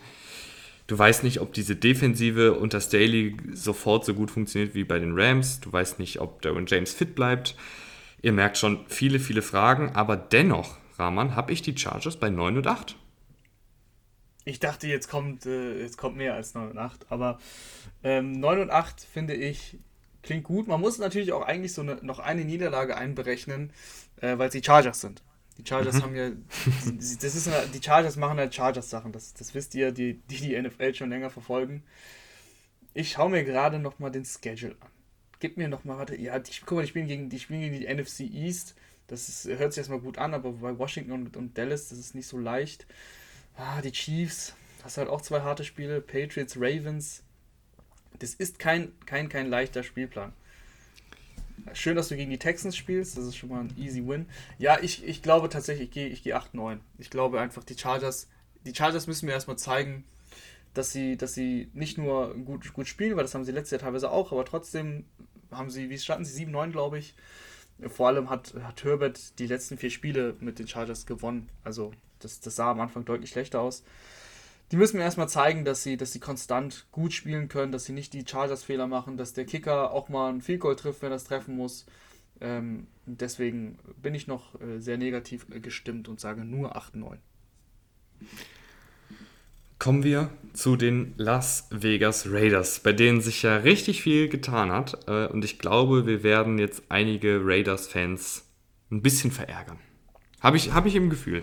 Ich ja, im fangen wir mal mit dem Guten an. Und das, da müssen wir tatsächlich Derek Carr ansprechen, der eine echt gute Saison gespielt hat. 27 Touchdowns, nur 9 Interceptions. Hat auch aggressiver gespielt. Ich glaube, das hast du auch äh, vor ein paar Tagen getweetet. Ähm, Derek Carr hat eine gute Spielzeit hingelegt mit, ja, ich sag mal, limitierten Waffen. Also, äh, der hatte schon, der hatte schon keine schlechten, keine schlechten Mitspieler, aber wenn man sich so die NFL anguckt und, und die Playmaker, Du hast natürlich Darren Waller, aber ansonsten ähm, haben die Raiders jetzt nicht so die Megaspieler. Mhm. Ich fand auch, ähm, ich weiß noch, in der Division Preview vor der Saison, letzte Saison, da habe ich gefordert, Derek Carr, wirf die Piff mal bitte tiefer. Du kannst das sogar gut. Ich habe mich immer gefragt, warum er es nicht gemacht hat.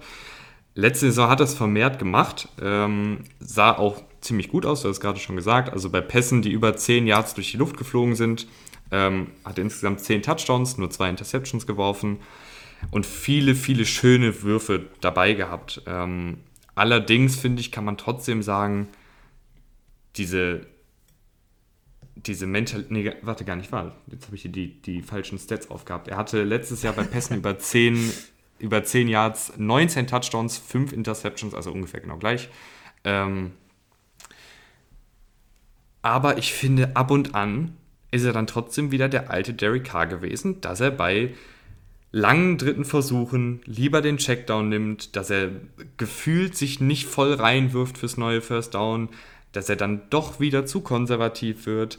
Ich weiß noch, das Spiel gegen die Chiefs, da haben wir doch noch, haben wir nach dem Spiel gesagt, wenn das der Derek Carr ist, den wir jede Woche sehen, dann sind die Raiders ein absolutes Playoff-Team und kommen richtig weit. Wenn er einfach so spielt, das ist jetzt hier ein Shootout, ich muss jetzt hier tief gehen, ich muss aggressiv spielen, aber dann gab es auch wieder so Wochen, wo du dir gefragt hast, warum ist der Typ so konservativ? Warum spielt der so vorsichtig? Er kann es doch. Und das ist, finde ich, das, das, da, ich weiß nicht, woran es liegt bei ihm. Ich weiß nicht, woran es liegt bei ihm, dass er da hin und wieder in Spielen zu vorsichtig wird. Und das kostet die Raiders am Ende, naja, es kostet sie nicht den Sieg, aber mit der Defensive, zu der wir noch kommen, muss er halt eigentlich der Quarterback sein der aggressiv spielt, der das Spiel irgendwie noch rumreißt, weil diese Defensive, kann ich schon mal vorwegnehmen, dafür muss man jetzt kein Experte sein, wird nicht gut sein. Ja, also Derek Carr ist für mich auch irgendwie ein Fragezeichen. Nicht wegen seiner Leistung, sondern eben, was du schon angesprochen hast. Wieso gefühlt slidet er bei Vierter und, und drei, wenn er noch ein Yard braucht, aber er sieht halt den, den Mega-Linebacker, den Hit, äh, also der Mega-Linebacker, den Hit ansetzen will und dann geht er halt auf die Knie lieber. Das ist so mein Gefühl, auch wenn ich die Raiders beobachte, wenn ich Derek Carr mir anschaue. Er kann, er könnte es theoretisch besser. Ich muss an dieses eine Spiel denken, wo Marcus Mariota gespielt hat letztes Jahr. Mhm. Und da wurde Marcus Mariota richtig gut als Rusher eingesetzt und ist dann wirklich über Verteidiger gesprungen und hat dann noch irgendwie den, den Touchdown äh, an der Goal-Line erzielt bei einem Play, wo Derek Carr schon vor vier Yards gefühlt geslidet wäre. Das, ja. das, ist, das, ist, das klingt jetzt ein bisschen blöd, aber schaut euch bitte Raiders Games an, schaut euch Derek Carr an, seine ganze ähm, Mentalität, wie er, wie er auf dem Platz steht, dass er teilweise sogar Bälle weggeworfen hat bei Fourth Down. Und das ist passiert. Also könnt ihr wirklich mal das Tape euch anschauen. Das ist passiert, dass Derek Carr sogar einen Ball weggeworfen hat bei Fourth Down. Ich weiß nicht, ob er dann in dem Moment vergessen hatte, dass Fourth Down ist. Was passiert im Westen, siehe Tom Brady, aber ich, ich, ich, das ist halt auch einfach so eine Einstellungssache. Die, die, We die. Weißt, was ein, ja. ja. Nee, sag du. Weißt du, was ein schöner Stat ist, der das nochmal so ein bisschen ähm, unterlegt? Du hast diese Offensive, die finde ich ganz gut funktioniert. Ähm, Gerade äh, John Gruden, den wir ja gerne kritisieren, ist ein sehr, sehr guter Play-Designer. Also ich habe mir bisschen Raiders noch angeschaut die letzten Tage und der hat wirklich Plays dabei gehabt, wo ich mir gedacht habe, das ist einfach genial designt. Das hat er sich vorher so ausgeguckt, diese Schwächen in der Defensive und die attackiert er dann auch schön. Er hatte, er hatte ein Play, da musste ich wirklich schmunzelnd. Hier sitze ich dann nachts in meinem Bett und, und schmunzel, weil ich es witzig finde, dass er dann einen, seinen Fullback eine Cornerroute laufen lässt, weil er gesehen hat, okay, der, der Cornerback, der den decken soll, der beißt auf den Running Back, der noch eine Swing-Route läuft und der, äh, der, der Fullback hat da irgendwie einen 23-Yard-Catch dabei bei einer Corner-Route, was ja sonst wenige Offensivkoordinatoren so gut äh, schemen können. Und deswegen, John Gruden setzt ja auch seine, seine Spieler gut ein. Und letztes Jahr hatten die Las Vegas Raiders 5,9 Yards pro Play durchschnittlich. Das ist der achtbeste Wert der Liga. Aber in der Red Zone waren sie Platz 23, was die Effizienz angeht. Also ähm, da werden dann die, die Touchdowns gezählt. Und nur bei 53% der Red Zone-Besuche haben sie einen Touchdown erzielt. Was dann erstens daran liegt, dass die Red Zone Offense nicht gut ist, was aber auch daran liegt, dass das K dann vielleicht den einen Pass sich nicht traut, sondern den Ball lieber wegwirft oder lieber doch den Dump aufwählt und sie dann kurz vor der Endzone gestoppt werden. Und das ist auch ein Problem. Ich verstehe nicht, warum sie da seit Jahren so passiv sind in der Red Zone, weil sie haben die guten Play-Designs. Derek Carr kann einen Ball, finde ich, genau anbringen. Also es ist ja nicht das Problem, dass Carr irgendwie ein ungenauer Quarterback ist oder so. Aber ich weiß nicht, sie stehen sich da irgendwie selbst im Weg, K und diese Offensive. Ja, passiv, passiv ist das richtige Stichwort. Weil äh, ich habe mir das mit der Red Zone auch notiert. Mir gefällt einfach das Playcalling in der Red Zone nicht. Also sie laufen dann sehr viel. Sie laufen bei, teilweise auch wirklich häufig bei First und Second Down. Und dann hat K auch nur eine Chance, eben den Touchdown anzubringen. Oder das neue First Down. Weil sie auch sehr häufig bei vierten und eins Field Goals kicken. Also John Gruden, da ist er, da, da ist er oldschool, da nimmt er die drei Punkte mit der Carlson, der, der Kicker, der, der kam letztes Jahr sehr, sehr, sehr, sehr häufig in der Red Zone dann eben aufs Feld und hat auch viele Punkte gesammelt für sich. Aber das, das verliert ja auch teilweise Spiele. Mhm. Also konservatives Playcalling ist ein Problem. Derek Carr ist ein, ist ein Problem. Und wenn du das dann halt kombinierst, ähm, dann kommst du eben nur auf diese 53% Touchdown-Quote in der, in der Red Zone, was, was einfach ähm, nicht gut genug ist. Das so, ja. muss man einfach so sagen. Ich, ich kann ja schon mal so ein kleines Fazit vorwegnehmen. Ich glaube, dass du mit Derek Carr in die Playoffs kommen kannst. Das haben sie auch schon gemacht. Aber dafür muss halt drumherum alles gut sein. Dann kannst du mit Derek Carr auch relativ weit kommen. Und dann ist jetzt die Überleitung. Aber ich finde, dass um Carr herum ganz, ganz viele Fragezeichen sind. Also sowohl offensiv als auch defensiv. Ähm, fangen wir mal auf Wide Receiver an. Du hast Henry, also erstmal hast du auf dem Papier, finde ich, einen der schlechteren Receiving Corps der Liga. Du hast Henry Rux, der von vielen sehr, sehr hart kritisiert wird. Ich fand ihn gar nicht so schlecht letztes Jahr. Natürlich hin und wieder läuft er die Routen nicht sauber, hat einen Drop, ähm, kreiert nicht die Separation, die man sich erwünscht, aber ich fand es am Ende des Tages ganz okay. Ähm, Highlight-Tape sieht natürlich sehr, sehr gut aus, weil er diese Big Plays hatte. Wenn man sich ein Lowlight-Tape angucken würde, sähe das sehr, sehr schrecklich aus. Ich denke, dass er am Ende irgendwo in der Mitte wäre ich glaube auch, dass er den noch einen kleinen Schritt nach vorne machen kann, aber ich finde, danach wird es halt schwierig. Ähm, Brian Edwards, Drittrunden-Pick letztes Jahr, wenig gezeigt. Zay Jones, Willie Snead, die Routiniers pff, sind gute Rotationsspieler, aber finde ich keine Starter. Hunter Renfro, guter Slot-Receiver, nicht mehr, nicht weniger, aber der hat da seinen Platz, glaube ich, sicher.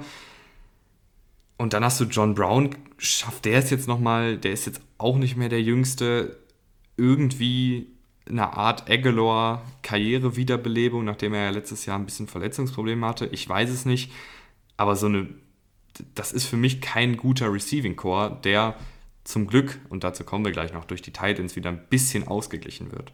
Ja, also hinter, hinter Rux ähm, fehlt es natürlich. Bei Rux würde ich noch nicht so, so schnell ihn verurteilen. Also erstes Jahr, der kann sich auf jeden Fall noch klar nach, klar, äh, nach vorne entwickeln. Willie Snead ist ein klarer Slot-Receiver eigentlich, also kannst du natürlich auch mal Outside aufstellen, aber für mich eher ein Slot-Receiver bei den Ravens auch gewesen. Da hast du Renfro, also die beiden werden, das, werden sich da ein bisschen abwechseln. Wahrscheinlich kommt Snead eben so für 25% der Plays und, und Renfro den Rest an, an Slot-Plays. John Brown ist halt die große Frage, ob er eben dieser Aguilar-Ersatz sein kann, weil Aguilar war super wichtig für Derek Carr allein wie viele Big Plays äh, Derek Carr und Aguilar gemeinsam aufgelegt haben, das muss jetzt, in diese Rolle muss John Brown schlüpfen.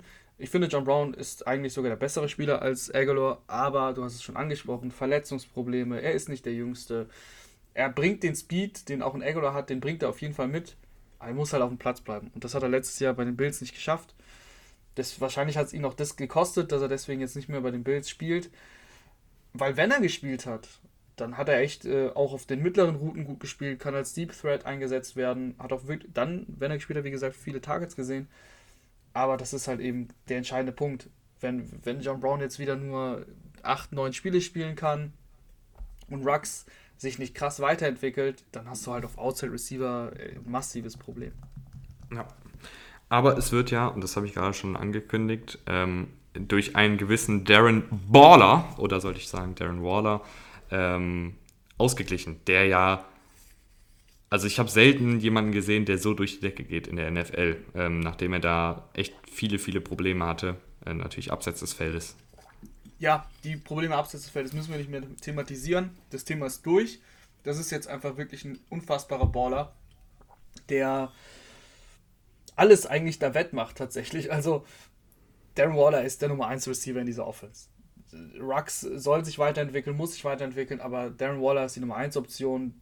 Darren Waller hat den Speed, hat eine mega Athletik, hat gute Hände, gutes Route Running, ist eigentlich alles top. Also kann man schon sagen, der, der zweitbeste Tight End der Liga? Kann man das schon sagen? Äh, ja, ich überlege, habe gerade kurz überlegt, ob er vielleicht sogar der beste Tight End der Liga ist, weil natürlich bei Travis Kelsey und George Kittle auch sehr, sehr viel für sie spricht, was so Quarterback-Play, Scheme und so weiter angeht. Aber ja, Top 3 ist er auf jeden Fall. Vom Talent her, glaube ich, würde er genauso gut aussehen wie ein Kittel in, bei den Chiefs, obwohl er ja auch bei den Raiders total gut aussieht. Also ähm, am Ende des Tages. Frage auf jeden Fall. Ja, Top 3 ja, im Endeffekt. Also am Ende des Tages ist das ein super, super Tight End. Ähm, mhm. Auch die Art und Weise, wie sie ihn einsetzen, dass er dann eben die Yards nach dem Catch kreieren kann, hat er letztes Jahr durchschnittlich 5,6 Yards nach dem Catch kreiert. Ähm, sie setzen ihn auch gerne im Slot ein, sie setzen ihn auch ab und an mal ähm, als wirklich ein Wide Receiver ein, da hat er 25% der Snaps letztes Jahr gespielt. Ich finde ihn einfach super und ich finde auch seine Attitüde super. Also man, was, was ja natürlich ein leichter Kritikpunkt war, war, dass er, weil er eben eher dieser Receiving Tight End ist, ein bisschen Schwierigkeiten in der Pass Protection hatte, wenn er das mal machen musste und im Run Blocking. Aber auch da, finde ich, hat er dann eine Schippe draufgepackt. Natürlich ein, zwei Spiele gehabt, wo es noch ein bisschen wackelig war. Aber im Groben und Ganzen ist er mittlerweile auch ein, ein solider Pass-Blocking-Tight End. Das ist, finde ich, keine Selbstverständlichkeit. Da merkt man, da hat er wahrscheinlich sogar dran gearbeitet. Hätte er nicht machen müssen, hat er trotzdem gemacht. Also Darren Waller, finde ich, ist wirklich ein, ein richtig, richtig, richtig guter Tight End der Gott sei Dank ähm, seine Probleme hinter sich gelassen hat und jetzt ein, ein sehr, sehr guter, vorbildlicher NFL-Spieler ist.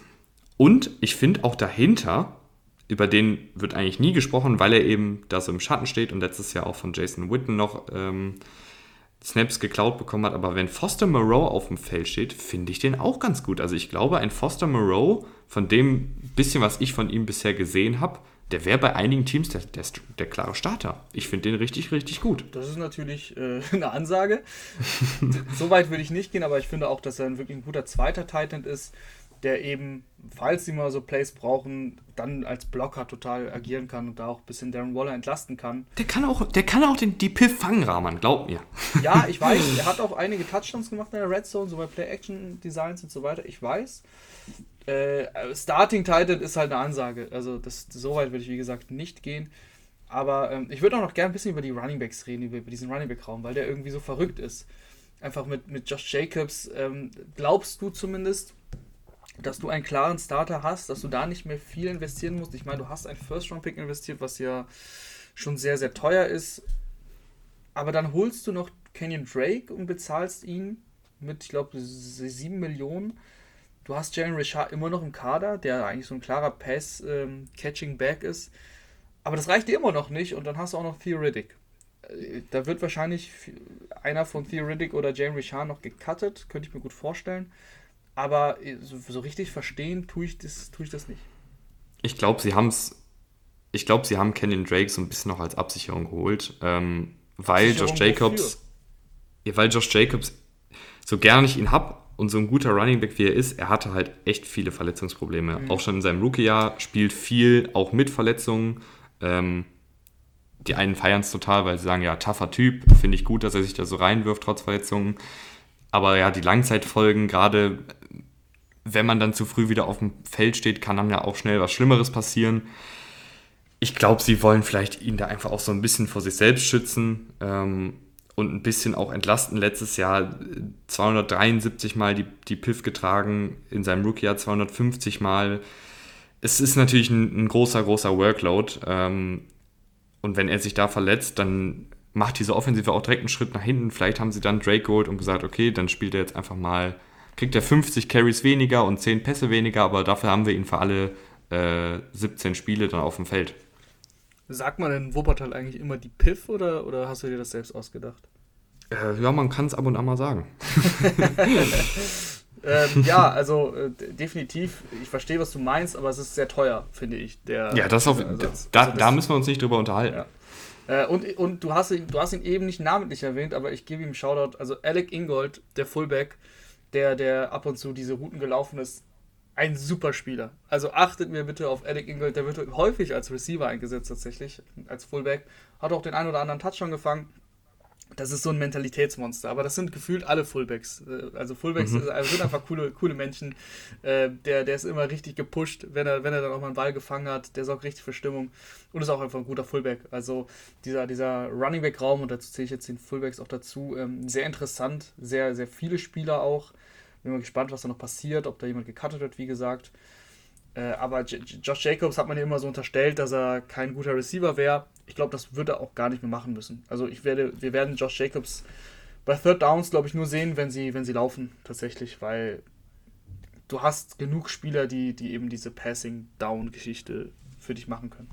Ja, ich finde aber auch, dass Drake und Jacobs, abgesehen vom Vertrag, ähm, sich gut ergänzen. Also Jacobs ja dieser bullige Running Back, der aber auch ähm, ja, leicht auf den Füßen unterwegs ist, also wirklich da gerne auch ähm, die Verteidiger mit einem Jump Cut aussteigen lässt. Letztes Jahr 51 Mal den Verteidiger aussteigen lassen, fast drei Yards äh, After Contact durchschnittlich pro Lauf kreiert. Nicht ganz so explosiv und dynamisch wie in seinem Rookie-Jahr, aber eben auch, man hat immer mal wieder gelesen, äh, der ist verletzt, er war ein Dauergast auf dem Injury Report. Und vielleicht, wenn er da ein bisschen weniger machen muss, wenn Drake da öfter mal reinkommt. Und Drake, finde ich, ist auch ein solider Running Back. Gerade für die Big Plays ist er gut. Ähm, und auch im Passspiel kann er ein bisschen was. Ich glaube, dass die sich ganz gut ergänzen und dass wir dann da einen, einen guten, äh, guten Running Back Room haben werden. Dann gehen wir mal in die Defense. Du hast ja schon ein bisschen. Nee, äh, Offensive Line, Rahman. Ah, ja gut, komm. Habe ich vergessen, so wie du die Linebacker eben. ja, passiert, passiert, weil diese, aber diese Offensive Line, die dürfen wir nicht vergessen, weil das ist für mich, da beginnt es dann wirklich, äh, wo ich mir an den Kopf fasse. Du hast Colton Miller, der äh, auch nach ein paar Jahren Anlaufschwierigkeiten eine, eine, echt gute Saison gespielt hat letztes Jahr. Die, der Left Tackle ist sicher.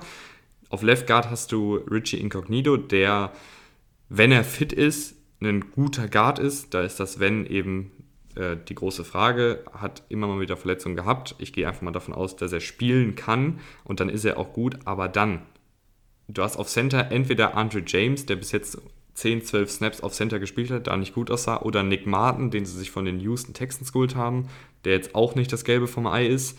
Auf Right Guard hast du Denzel Good wahrscheinlich und auf Right Tackle Alex Leatherwood, den sie in der ersten Runde gedraftet haben. Der finde ich auch ein bisschen zu viel mit Scheiße beworfen wird, weil er irgendwie. Natürlich wurde er zu früh, früh gedraftet, aber es ist jetzt auch nicht so, dass er, wenn die Raiders ihn nicht in der ersten Runde gewählt hätten, ein undrafted Free Agent gewesen wäre. Also das nein, ist ein nein, nein. solider Right Tackle, der aber, letzter Satz, gut im Laufspiel sein wird. Also ich glaube, dass er da die, die Lücken frei äh, schaufeln kann. Aber beim Senior Bowl in der Pass Protection meine Güte, wurde der da, wurde der da fertig gemacht teilweise. Also da sind die, die Edge Rusher, die dann irgendwann an Tag 3 gewählt wurden oder gar nicht gewählt wurden, um ihn herumgelaufen, weil Alex Leatherwood wirklich schwere Füße hat. Also der ist nicht, äh, nicht so leicht auf den Füßen unterwegs. Ähm, da fehlt es ihm einfach noch an Technik und Pass Protection ist für mich deutlich wichtiger als Run Blocking. Ich glaube, dass diese rechte Seite von Center bis Right Tackle echt zum Problem werden kann bei den Raiders. Also ich weiß nicht, was sie in Andrew James sehen, dass sie dann Rodney Hudson entlassen. Ich habe auch gehört, dass, dass sie ihn entlassen haben, weil der Owner irgendwie Geld sparen will und wenn es soweit ist, dann weiß ich auch nicht mehr weiter. Ganz ehrlich. Ja, also definitiv Center, äh, Right Guard, das ist ein Riesenfragezeichen. Du hast es schon gesagt, die linke Seite, über die brauchen wir jetzt nicht großartig sprechen, weil äh, Colton Miller hat sich jetzt bewiesen in der NFL, auch ein Richie Incognito spielt gut, wenn er spielt und äh, das, sollte, das sollte insgesamt passen. Aber eben rechts ist, ist die große Frage. Leatherwood, da wollte ich noch ein bisschen äh, ihn in Schutz nehmen. Es ist ein, da muss man halt unterscheiden. Was viele kritisiert haben, was wir auch kritisiert haben, ist, ähm, wo er gepickt wurde, aber wir haben ja nicht den Spieler per se kritisiert. Und wenn man sich so in der NFL umhört und auch bei, bei vielen GMs und bei vielen Coaches, viele sehen in Alex Leatherwood einen, einen klaren Starter eben auf Right Tackle. Und das heißt ja nicht nur, weil er jetzt in der ersten Runde ein paar Spots oder vielleicht eine Runde zu früh gepickt wurde, dass er jetzt nicht diese Rolle ausfüllen kann. Also in, in Pass Protection wird er, wird er ab und zu Probleme haben, aber insgesamt ist das schon okay. Nur hast du halt, wie gesagt, viele, viele kleinere Fragezeichen, die dann irgendwann auch ein großes Fragezeichen werden, werden können. Vor allem, wenn du, wenn Verletzungen zum Beispiel eintreten, gerade in der Interior Line, wird es ganz schnell sehr, sehr, sehr, sehr dünn. Also, warum sie da in der, Offens in der Offseason so rumgewirbelt haben mit der Offensive Line, da sind ja, ich meine, wer ist noch da? Die, die linke Seite ist noch da. Richie Incognito war ja auch lange unsicher. Also, erst hieß es sogar nur, dass Colton Miller bleibt, aber dann haben sie ihn doch noch äh, also zurückverpflichtet quasi. Aber ist auf jeden Fall, es wird auf jeden Fall schwierig, gerade für Derek Carr, der ja unter Druck, das haben wir ja schon besprochen, den Ball dann auch mal vielleicht zu schnell los wird. Ich, ich finde das, ja, ja, das stimmt. Also ich, ich will jetzt gar nicht viel weiter darüber reden, weil ich, ich glaube glaub einfach, dass die Raiders, ja, die Raiders werden mit dass dieser, das ein Riesenfragezeichen sein wird. Die werden an, ihr, an ihrem Spielkonzept festhalten und vielleicht wird es sogar noch mehr mit dem Laufspiel, wenn du eben Jacobs und, und Drake hast. Und eben diese Offensive Line, die vielleicht im Laufspiel besser ist als, als gegen den Pass. Und Receiver haben wir angesprochen. Also spricht sehr, sehr viel für eine Heavy uh, Run Offense.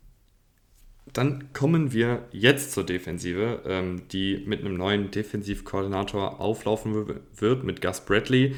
Ähm, und das finde ich auch gut, weil Paul Gunther, der da vorher war, echt nicht gut war. Also ähm, das sah über weite Strecken sehr, sehr schwach aus, auch was die Spielerentwicklung angeht. Also ich finde, da haben sich wenige Spieler wirklich gut entwickelt in den letzten Jahren. Ähm, einzige Ausnahme vielleicht ein Max Crosby, aber auch der war letztes Jahr dann ja, eher durchschnittlich.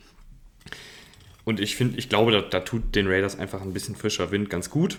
Ähm, dennoch ganz, ganz viele Fragezeichen. Ich würde sagen, wir fangen an in der Defensive Line, wo ich, ja, so schlecht finde ich sie nicht, aber ist auch alles andere als gut. Also ja, du hast ja Nick Ngakwe geholt, der zumindest mit Gus Bradley mhm. wieder vereint wird.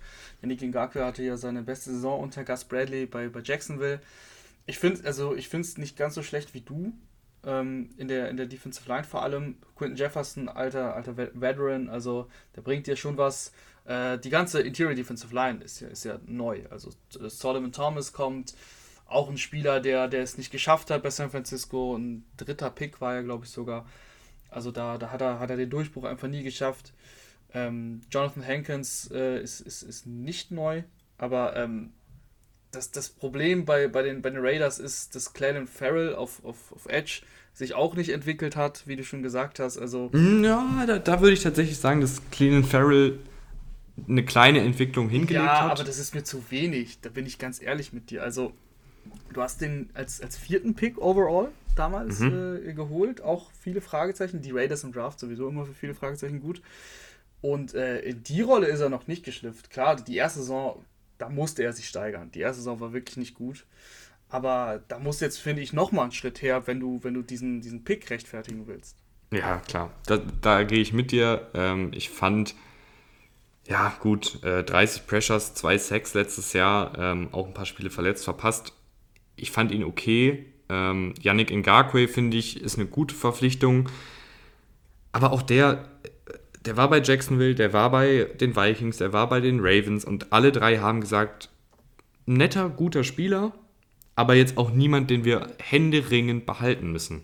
Und ich glaube, das ist auch so seine, seine ewige Rolle, so dieser zweitbeste Pass-Rusher im Team, der dir natürlich konstant 40, 50 Pressures geben kann, aber nie dieses, dieser Alpha-Pass-Rusher sein wird. Und dann, finde ich, fehlt es bei den Raiders eben an jemandem, der mit ihm dann für Druck sorgen kann. Also Max Crosby finde ich okay als Rotationsspieler. Da hatten wir ja damals auch in den Previews gesagt, ja, die Rookie-Saison war gut, Ähm, er hatte viele Sex, aber hatte vergleichsweise wenig Pressures. Das wird zurückgehen und so ist es dann auch äh, gekommen. Der ist ein guter Rotationsspieler, der, der ist ein, ein tough, tougher Spieler, der sich seinen Arsch aufreißt. Aber das reicht dann manchmal in der NFL eben nicht. Ähm, nur weil du Bock hast, heißt, heißt es nicht, dass du direkt äh, der nächste Miles Garrett wirst. Quinton Jefferson, du hast es gerade schon angesprochen, finde ich auch ganz okay als Rotationsspieler, gerade als Interior-Präsenz, der dafür ein bisschen Ärger sorgen kann. Aber ich weiß nicht, es sind für mich zu viele Rotationsspieler und dafür zu wenig wirklich klare Starter, wo ich sagen kann, okay, der steht wirklich Snap für Snap auf dem Feld, der sorgt konstant für Druck. Ähm, und deshalb bin ich schon bei der Defensive Line, sehe ich schon ein paar Fragezeichen. Ja, du brauchst, also das, du hast hier halt nicht die Basis, die du zum Beispiel bei den Chargers mit, mit einem Bosa hast. Yannick Ngakwe muss zurück zur Form, die er damals bei Jacksonville hatte, auch bei Baltimore äh, oder bei den Vikings. Ähm, da lief es ja nicht mehr so rund. Auf jeden Fall nicht mehr so rund wie, also bei, bei Jacksonville hatte ich kurz das Gefühl, ähm, damals, als er noch jung war, dass das der nächste richtig große Passrusher werden kann. Das hat er dann aber leider nicht bestätigt. Also da musst du wieder, muss er zurück zur alten Form. Clayton Farrell muss, finde ich, einen klaren Schritt nach vorne machen, wenn er, wenn er, wenn du wirklich einen gefährlichen Passrush willst. Max Crosby finde ich, finde ich gut. Dafür, dass er ein Viertrunden-Pick war. Ähm, du hast es gesagt, klar, ist er kein mega, kein mega Top-Passrusher, aber muss er das sein? Nein, finde ich nicht. Er hat schon, er sorgt immer mal wieder für Akzente. Das ist völlig okay, vor allem eben als dritter Passrusher. Aber wir brauchen halt von diesen Spielern was, was sie vielleicht in den letzten Jahren oder im letzten Jahr nicht gezeigt haben. Und das ist, ähm, äh, kann natürlich immer passieren, dass du dann nichts bekommst und dann hast du plötzlich eine, eine Defensive Line, die ja mit am wenigsten Pressure in der NFL generiert, wenn es halt böse, böse läuft. Das kann halt passieren. Ich, ich denke vor allen Dingen, dass diese ähm, diese Defensive Line Probleme haben wird, den Lauf zu stoppen. Also du hast, du hast einen äh, Jonathan Hankins, der als Nose Tackle nichts anderes macht, als den Lauf zu stoppen. Du hast Cleanan Farrell, der finde ich den Lauf ganz gut stoppt. Aber weder Max Crosby noch Quinton Jefferson noch Yannick Ngakwe sind Laufverteidiger, sind alles Pass-Rush-Spezialisten. Und ich habe die Sorge, dass das ähm, über die Raiders-Defensive einfach gelaufen wird, weil, und jetzt kommen wir zu den Linebackern, auch die Linebacker keine sonderlich guten Laufverteidiger sind. Also Nicholas Moreau äh, ist eher ein Safety als ein Linebacker und auch kein, kein guter Laufverteidiger. Corey Littleton, der letztes Jahr ein grausames Jahr hatte, äh, ist auch eher dieser Pass-Coverage-Linebacker. Nick Witkowski kann das ein bisschen, aber auch keine Bombe in der Laufverteidigung. Ich mache mir da Sorgen. Und ich würde sagen, Linebacker-Rahman Corey Littleton war dieser richtig, richtig gute Coverage-Linebacker bei den Rams, dann letztes Jahr bei den Raiders aus irgendeinem Grund total abgebaut. Der wird zumindest, glaube ich, wieder einen Schritt nach vorne machen, oder? Ja, sollte er zumindest. Also Corey Littleton wirklich ein schlechtes Jahr gehabt. Äh, eigentlich einer der besten Coverage-Linebacker der Liga gewesen, wo er dann eben zu den, zu den Raiders gegangen ist, konnte das überhaupt nicht zeigen. Kwiatkowski fand ich in der, in der in Coverage gut, aber auch, wie du schon gesagt hast, also die Laufverteidigung ist tatsächlich ein Problem. Äh, bei Littleton sowieso klar, weil er einfach von der, von der Physis, von der Figur, von der Statur, das kann er dir, das kann er dir nicht geben. Äh, bei Kwiatkowski hätte ich ein bisschen mehr erwartet, aber auch da hat es, ja, war, war, auf jeden Fall, war auf jeden Fall nicht gut. Und das, das, war, das war im Endeffekt auch letztes Jahr ein Teil, ein Teil der, der, der Raiders-Problematik. Wenn du so schlecht den Lauf verteidigst. Also wir reden ja viel immer über Passspiel und Laufspiel und was ist wichtiger. Aber wenn du machst es dem Gegner ja super leicht, wenn du schon den Lauf nicht verteidigt bekommst, dann und, und es ist auch deprimierender und das sagen auch viele Footballspieler, wenn du überlaufen wirst, als wenn du im Passing Game geschlagen wirst. Und ähm, ja, das ist das ist so ein bisschen die Basis und wenn das nicht funktioniert, dann ist es auch schwer, da jetzt irgendwie die Defense, auch wenn sie, auch wenn sie in der Theorie gut gegen den Pass wäre, bringt es dir aber nichts, weil, ja gut, dann wirst du halt überrannt und dann passt, passt halt keiner. Ja, in der Theorie gut gegen den Pass. Ähm, in der Praxis sieht das bei den Raiders leider ein bisschen anders aus. Ähm, wir haben jetzt schon über die Defensive Line und über die Linebacker geredet. Ich glaube tatsächlich auch, dass Divine Diablo, den sie in der dritten Runde gedraftet haben, eher Linebacker als Safety spielen wird. Also so ein bisschen diese Jeremy Chin-Rolle bei den Panthers. Aber dann die Secondary, ähm, puh, da habe ich, auch, hab ich auch meine Fragezeichen. Also fangen wir mal auf Cornerback an. Trayvon Mullen, ganz okay. Ich glaube, der sicherste Cornerback von allen im Kader. Dann hast du Casey Hayward geholt, den ich einen guten Cornerback finde, aber auch der hat ist nicht mehr in der Blüte seiner Karriere, letztes Jahr auch nicht gut gewesen bei den Chargers, ist was älter, war generell schon immer eher dieser technische Cornerback als dieser überathletische Cornerback. Und wenn er dann eben ab einem gewissen Alter ist, einfach schwierig, ähm, wenn man eh nicht dieser krasse Athlet ist, noch mitzuhalten. Und dann hast du Damon Arnett, letztes Jahr in der ersten Runde geholt. Auch der, der Erstrundenpick hat massig Kritik geerntet und leider auch zu Recht. Äh, Damon Arnett, sehr, sehr, sehr, sehr, sehr holprige Rookie-Saison. Also wirklich ähm, viele, viele Yards zugelassen. Und was ich bei ihm, was mich so ein bisschen gestört hat, ist, dass seine Spielintelligenz mit der Snap-Anzahl nicht zugenommen hat. Also er hat in Woche 1 noch die gleichen Fehler gemacht wie dann in Woche 17. Also ganz oft, ähm, auch bei dem Play, was, was wir neulich beschrieben hatten, wo Fitzpatrick gegen die Raiders diesen späten Pass da noch angebracht hat, ne? Ja. Das aus der Perspektive der Defensive. Annette war Zone Coverage und es, es war ja klar, es ist nicht mehr viel Zeit auf der Uhr. Die Dolphins müssen jetzt irgendwie tief gehen. Und Annette hatte wahrscheinlich irgendwie eine Hardflat, also ähm, relativ nah an der Line of Scrimmage, äh, sollte er verteidigen, lässt den Passempfänger an sich vorbeilaufen und deckt dann einfach nichts. Also er deckt einfach Gras. Und, und erst später eilt er dann dem, dem Passempfänger hinterher, weil er merkt, oh shit, hier kommt ja gar nichts mehr. Ähm, ich muss ja wen decken. Und das war ja dann schon irgendwie in Woche 16. Und den gleichen Fehler hat er auch schon in Woche 1 gemacht, dass er eben zu oft dann einfach Gras gedeckt hat und nicht jetzt die Spielintelligenz besessen hat, um zu sagen, okay, es kommt hier keiner mehr in meine Zone, ich suche mir jetzt den nächsten, den nächsten Passempfänger und gehe mit dem mit. Das ist für mich aber auch Coaching, dass der Coach sowas sehen muss und sagen muss, hör mal, wenn hier keiner kommt, renn mit dem mit, ist mir egal, ob du dann äh, die Zone verlässt. Wenn da eh nicht niemand mehr kommt, dann musst du da auch nicht rumstehen. Ähm, und bei Damon Annette weiß ich eben auch nicht, er ist jetzt schon 25, obwohl er erst letztes Jahr gedraftet wurde oder beziehungsweise er wird 25, wenn die Saison beginnt. Ist auch nicht der Überathlet, hat viel Probleme gehabt in seiner Rookie-Saison. Wie viel Luft da oben wirklich noch ist, weiß ich nicht. Wie viel Luft nach oben da wirklich noch ist, weiß ich nicht. Ja, ja. Und diese also, ganze Secondary, also Cornerback, ist für mich sehr, sehr fraglich. Ich mag die Verpflichtung von Casey Hayward, aber ich sehe das ähnlich wie du mit 31 äh, nicht die beste Sorge gehabt. Ich finde, er bringt dir viel als Leader weil das war für mich auch immer ein Problem. Diese Secondary ist zu jung, einfach, da fehlt es an Erfahrung. Das kann dir, das gibt dir Hayward. Aber spielerisch ähm, ist das natürlich nochmal eine andere Sache. Es wird wahrscheinlich nicht mehr viel besser werden. Also die, er war ja, glaube ich, vor zwei Jahren oder so schon einer der besten Cornerbacks der Liga. Sowas geht aber auch schnell dahin, leider, weil eben es ist die NFL, es ist ein super physischer Sport und äh, das bringt halt die Zeit so mit sich. Du hast äh, Trevor Murray gedraftet, Free Safety, um, auf die Safeties zu kommen. Ähm, mhm. Das war ein Stil für viele. Also da gab es auch Probleme wegen, wegen Verletzungen und sowas. Ich glaube, das, kurz vorm Draft kam das dann raus und deswegen ist er ein bisschen gefallen.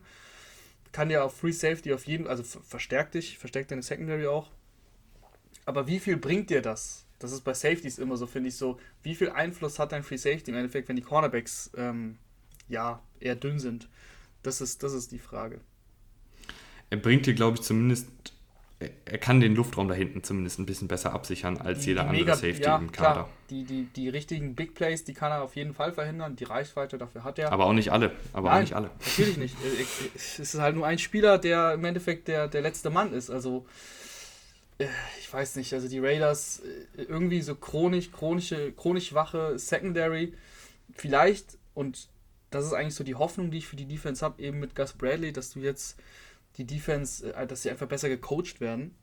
Und weil es war einfach in den letzten Jahren unter, unter Gunter auch, da, da habe ich auch keine Entwicklung gesehen und gerade in der Secondary. Also da ist einfach nichts passiert. Du hast, du hast junge Spieler mit äh, Annette, mit, mit Traven Mullen, ähm, Jonathan Abram, der seine Rookie-Saison, glaube ich, oh, ja mit dieser Verletzung. Da, also Jonathan Abram, Rahman, ich, ich glaube, ich mache jetzt mache ich mir, glaube ich, wirklich ein paar Feinde aber Jonathan Abram ist für mich einer der schlechtesten Safeties der Liga. Also sorry Raiders-Fans, ähm, ich weiß, dass er durch seine Art und Weise, wie er Football spielt, sich schnell in die Herzen der Fans spielt. Kann ich auch verstehen. Die, die großen Hits, die große Klappe, das passt alles.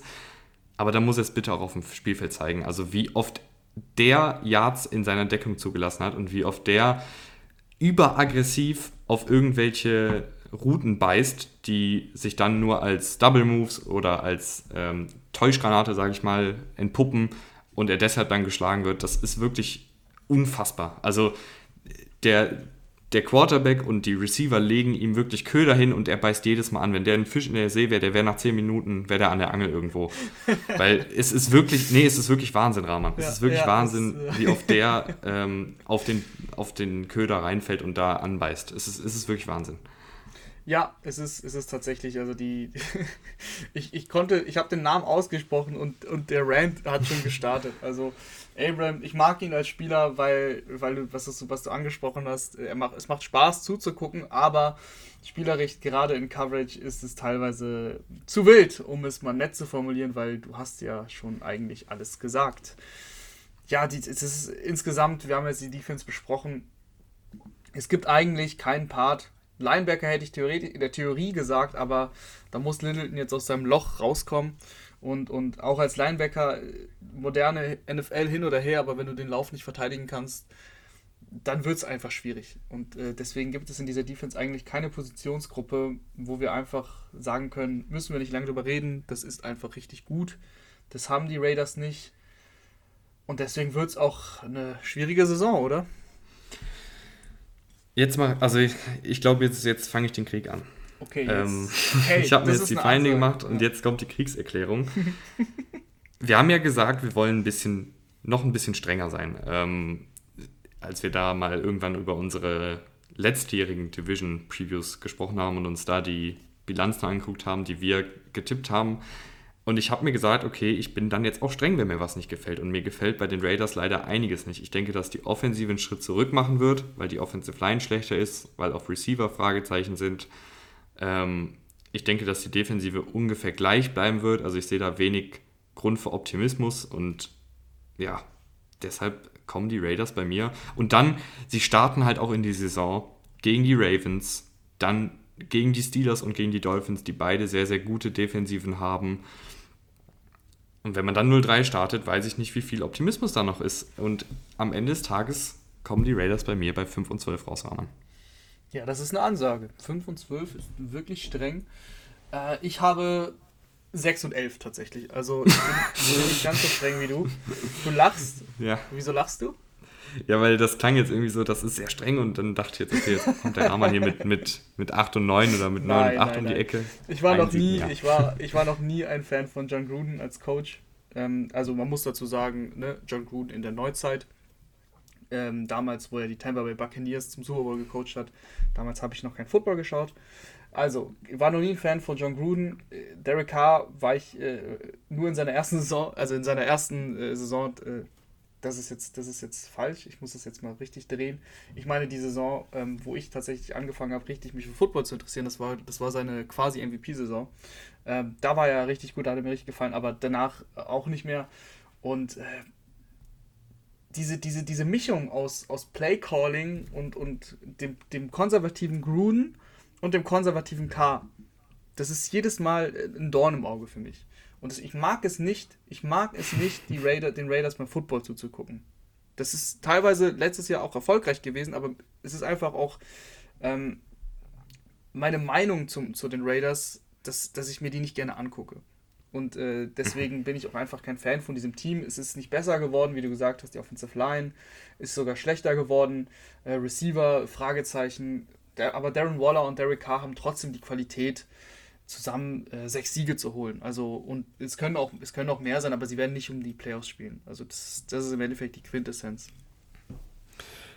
Gehen wir rüber zu einem Team, was wir ganz gerne beim Fußball äh, gucken sehen, nämlich die Kansas City Chiefs. Ähm, ich weiß gar nicht, müssen wir jetzt viel über Patrick Mahomes reden? Nein, wir müssen, ich finde, das ist immer das, das äh, Schöne auch bei, bei diesen guten Teams, da muss man, nicht, muss man nicht jeden Spieler auseinandernehmen, weil wir ja wissen, was die können. Also Patrick Mahomes können wir direkt einen Strich drunter ziehen. Obwohl, äh, da, da sage ich kurz, ja, alles spektakulär, alles super, aber ich finde, letzte Saison hatte er mir ein bisschen zu viele wilde Plays. Klar kriegst, kriegst du das auch, weil er eben diese Art hat, noch irgendwas aus dem Nix zu machen aber ich glaube, er hatte die drittmeisten Turnover-worthy Plays aller Quarterbacks, irgendwie sowas. Und da waren echt ein paar wilde Würfe dabei. Also in, in die Endzone, in, in Double Coverage oder Across Body ins Nirgendwo. Ähm, ja, er macht viel Spektakuläres, aber das sind auch echt ein paar Würfe dabei, wo man sich an den Kopf fassen muss. Ja, das, das muss ich auch mal bei, bei aller Liebe für Patrick Mahomes sagen. Ja, das stimmt, das stimmt. Er hatte auch ein Play, zum Beispiel, wo er den No-Look machen möchte und dann Travis Kelsey in der Endzone überwirft. Dann hast du halt leicht Lachen nach dem Spiel, wenn du das Spiel trotzdem gewonnen hast und dann sagt, sagt Mahomes auch, ähm, ich hol, ich hol Kelsey auf jeden Fall ein Essen.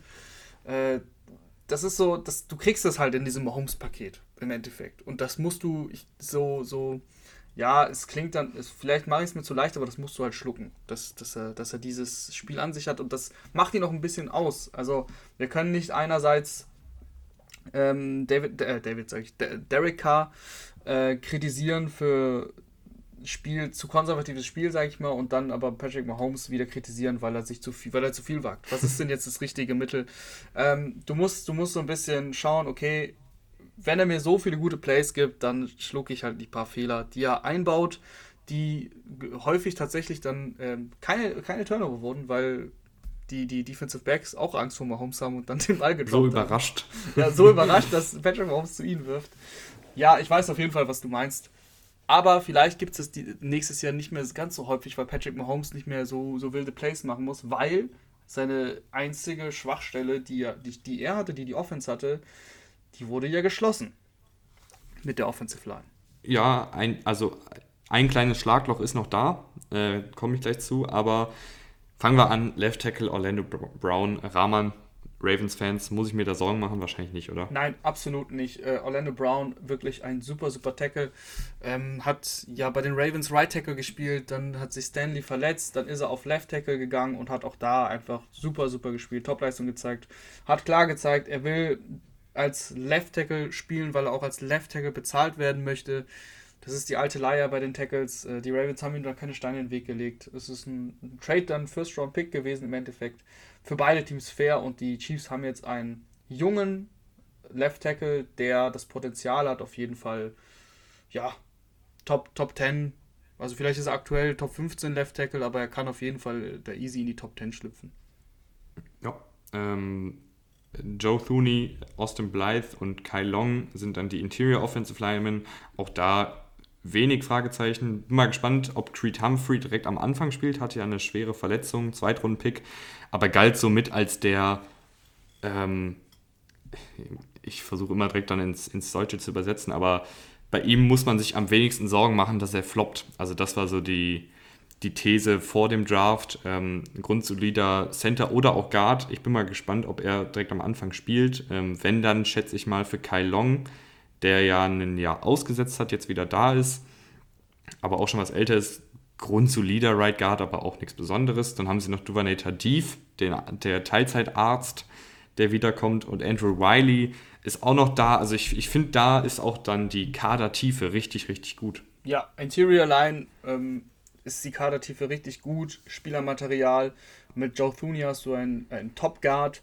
Äh, Austin Blythe finde ich grundsolide. Und dann kannst du eben äh, schauen, ob du es mit Long machst, äh, der sehr erfahren ist, aber natürlich auch nicht der jüngste. Oder eben äh, Duvernay Tardif, ob äh, Humphrey auf Right Guard dann auch eingesetzt wird, wenn Blythe spielt. Muss man schauen du kannst da viel, viel mixen, also da, da mache ich mir überhaupt keine Sorgen. Du hast schon angesprochen, ne? eine Lücke, ja, Right Tackle. Ich glaube, dass sie nicht mit Mike Rammers spielen. Das kommt aber auch aufs Training Camp und auf die Preseason ein bisschen an, ob dann doch Lukas Nyang spielt, was ich ähm, befürworten würde. Ja, also Mike Rammers, man muss ja sagen, ähm, als Panthers-Fan ist man natürlich auch ein bisschen gezeichnet, weil wir wissen alle Super Bowl, Von Miller äh, und Mike Rammers äh, wurden dann beste Freunde, beziehungsweise Rammers die Drehtour für Von Miller. Da bin ich natürlich auch sehr, sehr voreingenommen. Ähm, und ich muss auch sagen, letzte Saison in der regulären Saison hatte das als Right Tackle ganz gut gemacht, dann aber im Super Bowl, wo es dann natürlich auch gegen die besten Pass-Rusher geht, sah er einfach nicht gut aus. Also das ist für mich keine Langzeitlösung auf Right Tackle ist aber, wenn er an die Leistung anknüpfen kann aus dem Vorjahr, okay. Ähm, vielleicht ist ja Lukas Niang, der das ja ausgesetzt hat letztes Jahr, ähm, da eine bessere Option, werden wir im Trainingcamp sehen. Generell glaube ich für diese Offensive Line viel im Trainingcamp um die Startingplätze kämpfen. Ähm, aber am Ende des Tages ist das eine, eine gute Offensive Line. Ja, definitiv. Also das finde ich auch, das macht die Chiefs auch aus. Sie haben ihre Schwachstelle gesehen und haben sie dann eben geschlossen, ziemlich konsequent auch geschlossen. Also ohne da groß äh, rumzuspielen. Sie wollten ja auch ähm, Trent Williams eigentlich haben, den haben sie nicht bekommen. Da haben die 49ers dann das bessere Angebot gemacht. Aber dann haben sie eben den Trade eingefädelt für Brown. Joe Thuney haben sie, ich finde, sogar überbezahlt, aber im Endeffekt ist er jetzt da und ist ein super Spieler. Äh, und deswegen, das gefällt mir einfach, ähm, dass sie, dass sie da so konsequent waren. Passempfänger, Raman. Passempfänger ist tatsächlich etwas dünn hinter Hill und, und Kelsey logischerweise. Klar hast du mit Hill und Kelsey auf deren jeweiligen Positionen eine der, eine der besten Spieler der, der NFL. Aber ähm, dahinter muss jetzt auch Michael Hardman mal zeigen, warum er eigentlich mal ein Zweitrunden-Pick war und warum er sogar als Tyreek Hill-Ersatz galt. Ähm, er wurde ja gedraftet, wo noch nicht klar war, ob Tyreek Hill gesperrt wird. Damals, äh, als äh, es im Raum stand, dass Hill, ja, schlimme, schlimme Geschichte, ich glaube, er hatte sein Kind äh, geschlagen. Wie auch immer, er wurde nicht gesperrt, trotzdem ist Hardman im Team, äh, aber er hat irgendwie für mich nie, mir nie das gegeben, was ich mir erhofft habe von, von Hardman. Super Speed, aber irgendwie auch nicht mehr. Also kannst ihn, kannst ihn einsetzen auf so, ähm, auch, auch als, äh, wie heißt das, Screens, äh, bei Screenpässen und wenn er dann die richtigen Blocks bekommt, ist er auch mal schnell durch, ist ein guter Returner, ne? ist halt, das Speed ist halt da, aber, aber als Route Runner und die besten Hände hatte er für mich auch noch nie. Da fehlt es mir ein bisschen.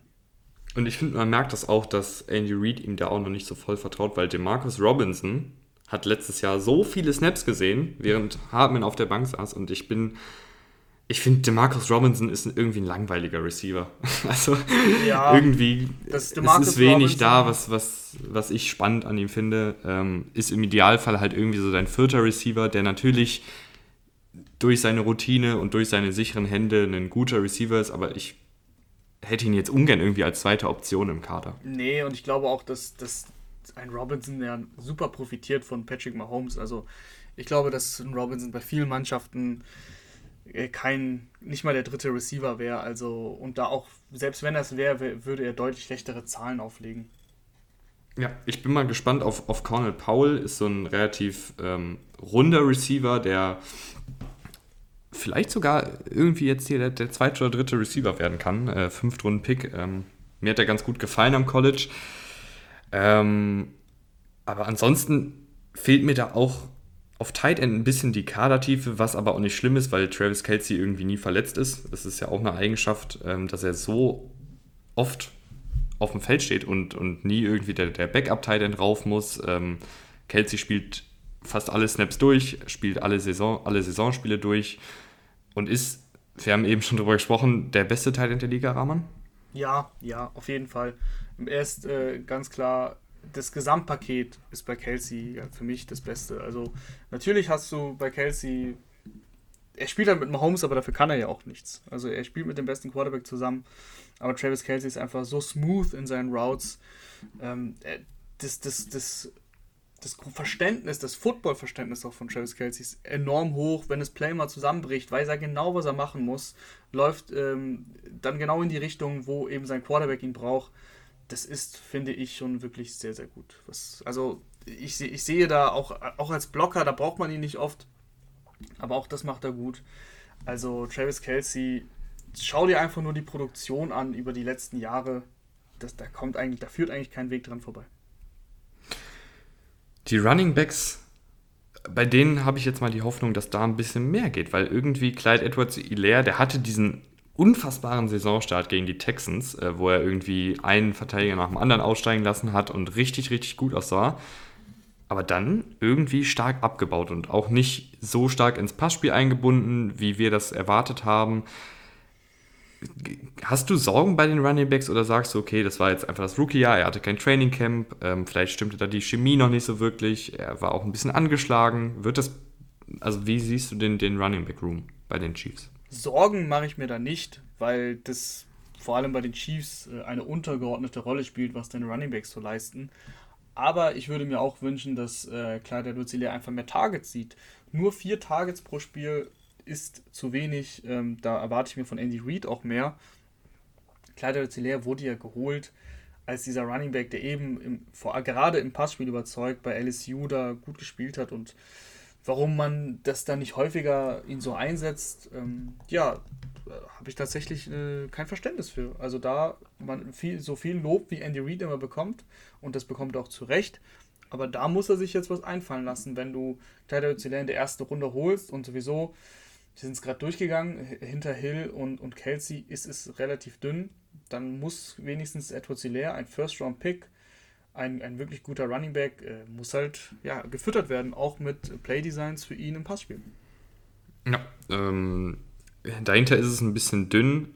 Sie haben die einzige interessante Verpflichtung, die ich äh, noch finde, auf Running Back war Jared McKinn, der bei San Francisco diesen großen Vertrag bekommen hat, leider immer verletzt war. Aber ich finde Jared McKinn eigentlich einen sehr, sehr guten Running Back und ich glaube, wenn der fit ist, kann der tatsächlich auch so der läuferische Running Back werden und vielleicht ist dann Edwards Ilaire eher der Passing Down Back, dass sie sich so ein bisschen die Arbeit teilen. Oh, ähm, so, aber so ansonsten weit würde ich, so weit will ich nicht gehen. Vor allem McKinn nach dieser zweijährigen Verletzungsunterbrechung sah es letztes Jahr okay aus, aber halt mehr auch nicht. Also das fände ich jetzt schon etwas krass, wenn McKinnon als neuer Mann da den First-Round-Pick ähm, ja, zu Paroli bieten kann. Das, das, das fände ich wirklich krass. Ich, ich glaube halt, dass Edward Hilaire, ich weiß nicht, ob er wirklich dafür gemacht ist, 25 äh, Touches pro Spiel zu kriegen. Ja, aber das bekommt 20. er ja nicht. Also die Chiefs laufen mit, mit, mit dem Running Back, ähm, wenn es ein normaler Gamescript ist und sie nicht die Uhr runterlaufen, ja, was kriegt der Touches? Fünf, maximal 15 Rushing Attempts. Also, und dann gebe ihm noch sieben Targets, die ich fordern würde, statt vier. Das sind dann fünf Catches, also 20 Touches. 25 Touches, also das sind wir dann in dem Moment, wo es wirklich darum geht, dass er die Uhr runterlaufen soll. Und das muss kein Kleider leer machen. Das kann auch ein Daryl Williams machen. Da haben sie, ähm, da haben sie auch einen Darwin Thompson theoretisch. Aber ich finde, du musst ja nicht Kleider leer dann, dann unbedingt die Uhr runterlaufen lassen, wenn du mit 10 Punkten Vorsprung führst. Okay, ja, da, da gehe ich mit. Und ich würde sagen, ich gehe jetzt auch mit dir in die Defensive rein. Und ich muss sagen, da habe ich auch ein paar Sorgen, besonders im Pass Rush. Also es ist ja eigentlich genau die, gleich, die, genau die gleiche Defensive wie letztes Jahr, prinzipiell. Ja, ähm, prinzipiell von den Namen schon, aber äh, tatsächlich sehr wichtig, Chris Jones soll jetzt häufiger auf Edge eingesetzt werden. Und das haben sie das gesagt? Das, das haben sie tatsächlich. Das haben sie gesagt. Äh, Chris Jones äh, freut sich auch richtig. Das hat er dann direkt, äh, ich weiß nicht, ob es ein Tweet war oder in einem Interview, aber der hat da richtig Bock drauf. Und da hast du halt auf Edge Chris Jones und, und äh, Frank Clark. Ich, er wird jetzt nicht 100% der Snaps auf Edge spielen, aber er wird auf jeden Fall mindestens sich das teilen. Ähm, und mir gefällt, dass sie äh, Jaron Reed geholt haben. Jaron Reed äh, von den Seahawks, der hat ordentlich ähm, für Pressure gesorgt, wenn er gespielt hat. Also fand ich echt, fand ich echt in Ordnung. Ich glaube 38 habe ich mir aufgeschrieben. Äh, und wenn du dann äh, Jen Reed eben Inside einsetzen kannst und, und Chris Jones macht, macht sein Ding über Outside, ähm, finde ich das okay. Für mich ist Frank Clark so ganz klar die, der Name, wo ich sage, da muss deutlich mehr kommen. Also der hat einen Mega-Vertrag, der wurde, glaube ich, auch mit dem First-Round-Pick dann geholt, damals in diesem Trade, ähm, wo sie, äh, wen haben sie nochmal rübergeschickt? Das weiß ich jetzt nicht mehr. Ich komm, warte, der spielt bei den 49ers, hilf mir. Äh. ich weiß es nicht.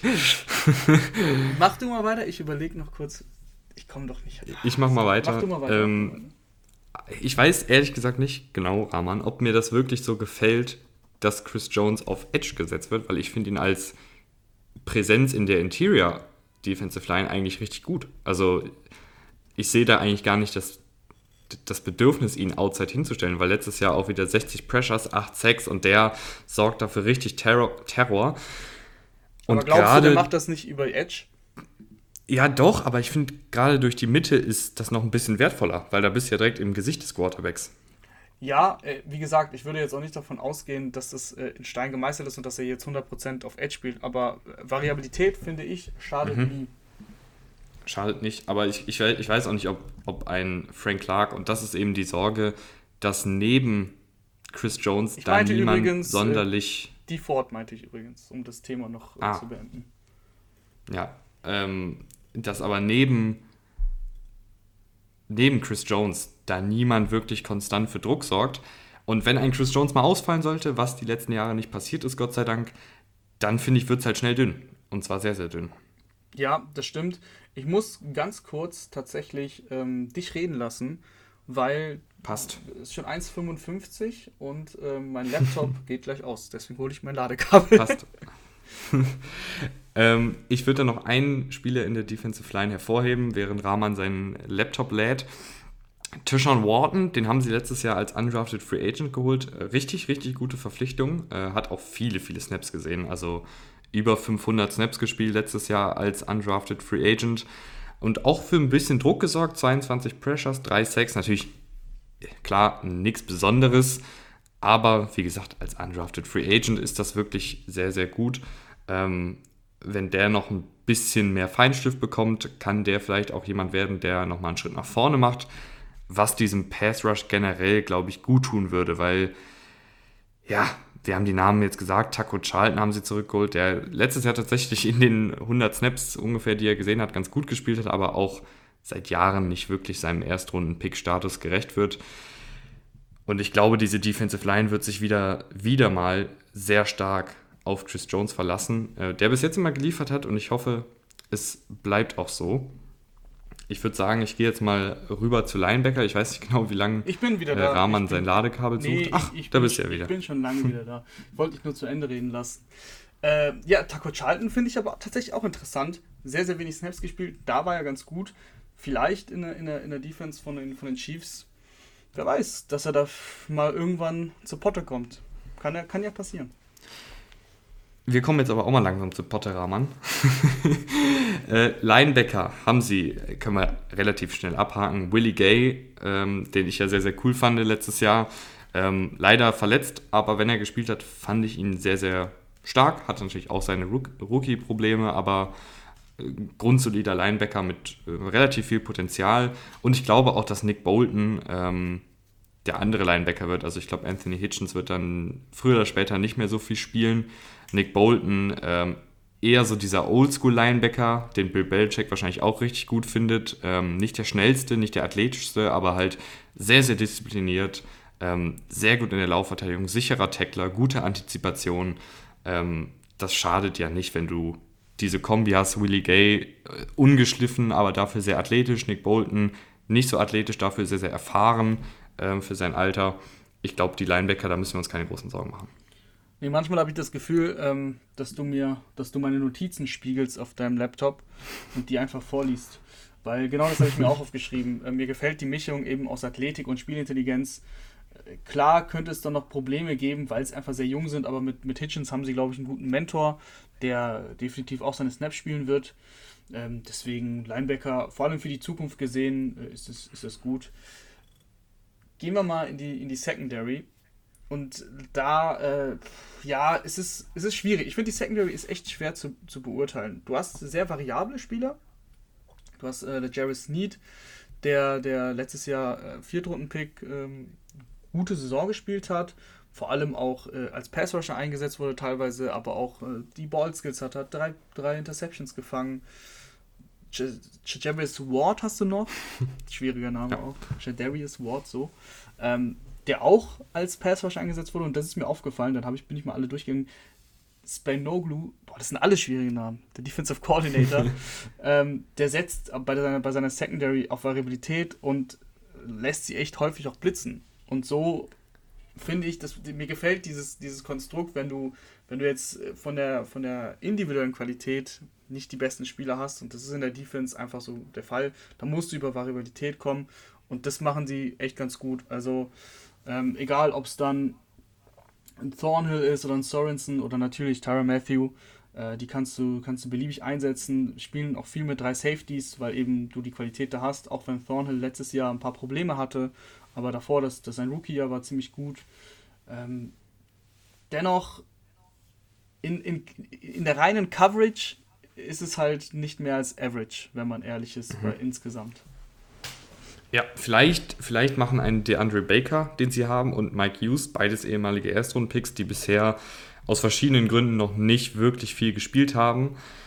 Den nächsten Schritt, solche Verpflichtungen finde ich immer gut. Ähm, Mike Hughes wahrscheinlich der Nickel-Cornerback in diesem Team, wenn das nicht Matthew übernimmt, der ja auch viel äh, als Nickel-Cornerback eingesetzt wird. Und übrigens, auch hier mache ich mir wieder Feinde. Tyron Matthew ist für mich auch kein Elite-Spieler. Also er ist ja irgendwie im ich habe das Gefühl, im Auge der Öffentlichkeit dieser wahnsinnig gute Superstar-Safety ist er für mich nicht. Ich finde ihn solide, ich finde ihn, ne, nee, nicht solide, ich finde ihn gut, ich finde ihn auch als Sprachrohr gut, ich finde ihn auch als Leader gut, aber er ist für mich eben nicht, er ist für mich kein Superstar. Ähm, ja, Superstar, Superstar ist er nicht, das ist aber auch, äh, der Superstar-Riege ist ja nicht groß, also ich finde, ich mag Matthew sehr gerne, er ist nicht Elite in Coverage, aber ansonsten finde ich ihn schon sehr stark. Allein, also das, das macht schon sehr viel aus, dieses Sprachrohr in der Secondary zu haben äh, mit Matthew. Also Elite ist, ist, ist aber auch ein Wort, wie gesagt, das sind wie,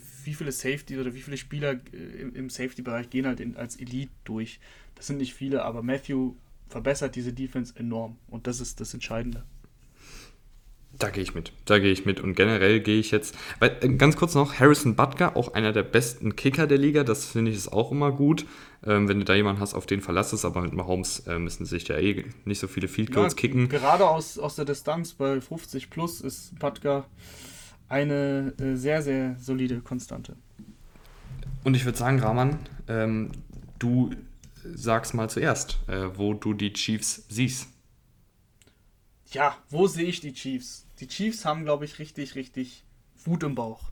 Die Chiefs haben sich verstärkt, ähm, dass sie jetzt auf Receiver ein bisschen dünn sind und so weiter und so fort, dass mit Running Backs nicht so eingebunden, das sind alles so Luxusprobleme, die wir hier ansprechen. Im Endeffekt haben sie Patrick Mahomes und das Einzige, was Patrick Mahomes gefehlt hat im, im Super Bowl und so weiter und so fort, ihr wisst es, war die O-Line, die hat er jetzt, die ist auch tief genug besetzt, dass du dir da keine großen Sorgen machen musst. Also auch defensiv dann kriegen sie halt 28 Punkte. Machen sie halt 35. Das, ist, das, sind, das sind halt die Chiefs. Ähm, und deswegen, es gibt 17 Spiele. Sie reden viel übrigens, und das finde ich auch krass, äh, von, von einer 20-0-Saison. Es wurde jetzt schon einige Male angesprochen von Patrick Mahomes selber, von Tyreek Hill. Sie wollen unbedingt eine perfekte Saison spielen.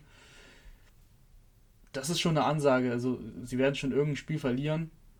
Aber ich sage 15-2.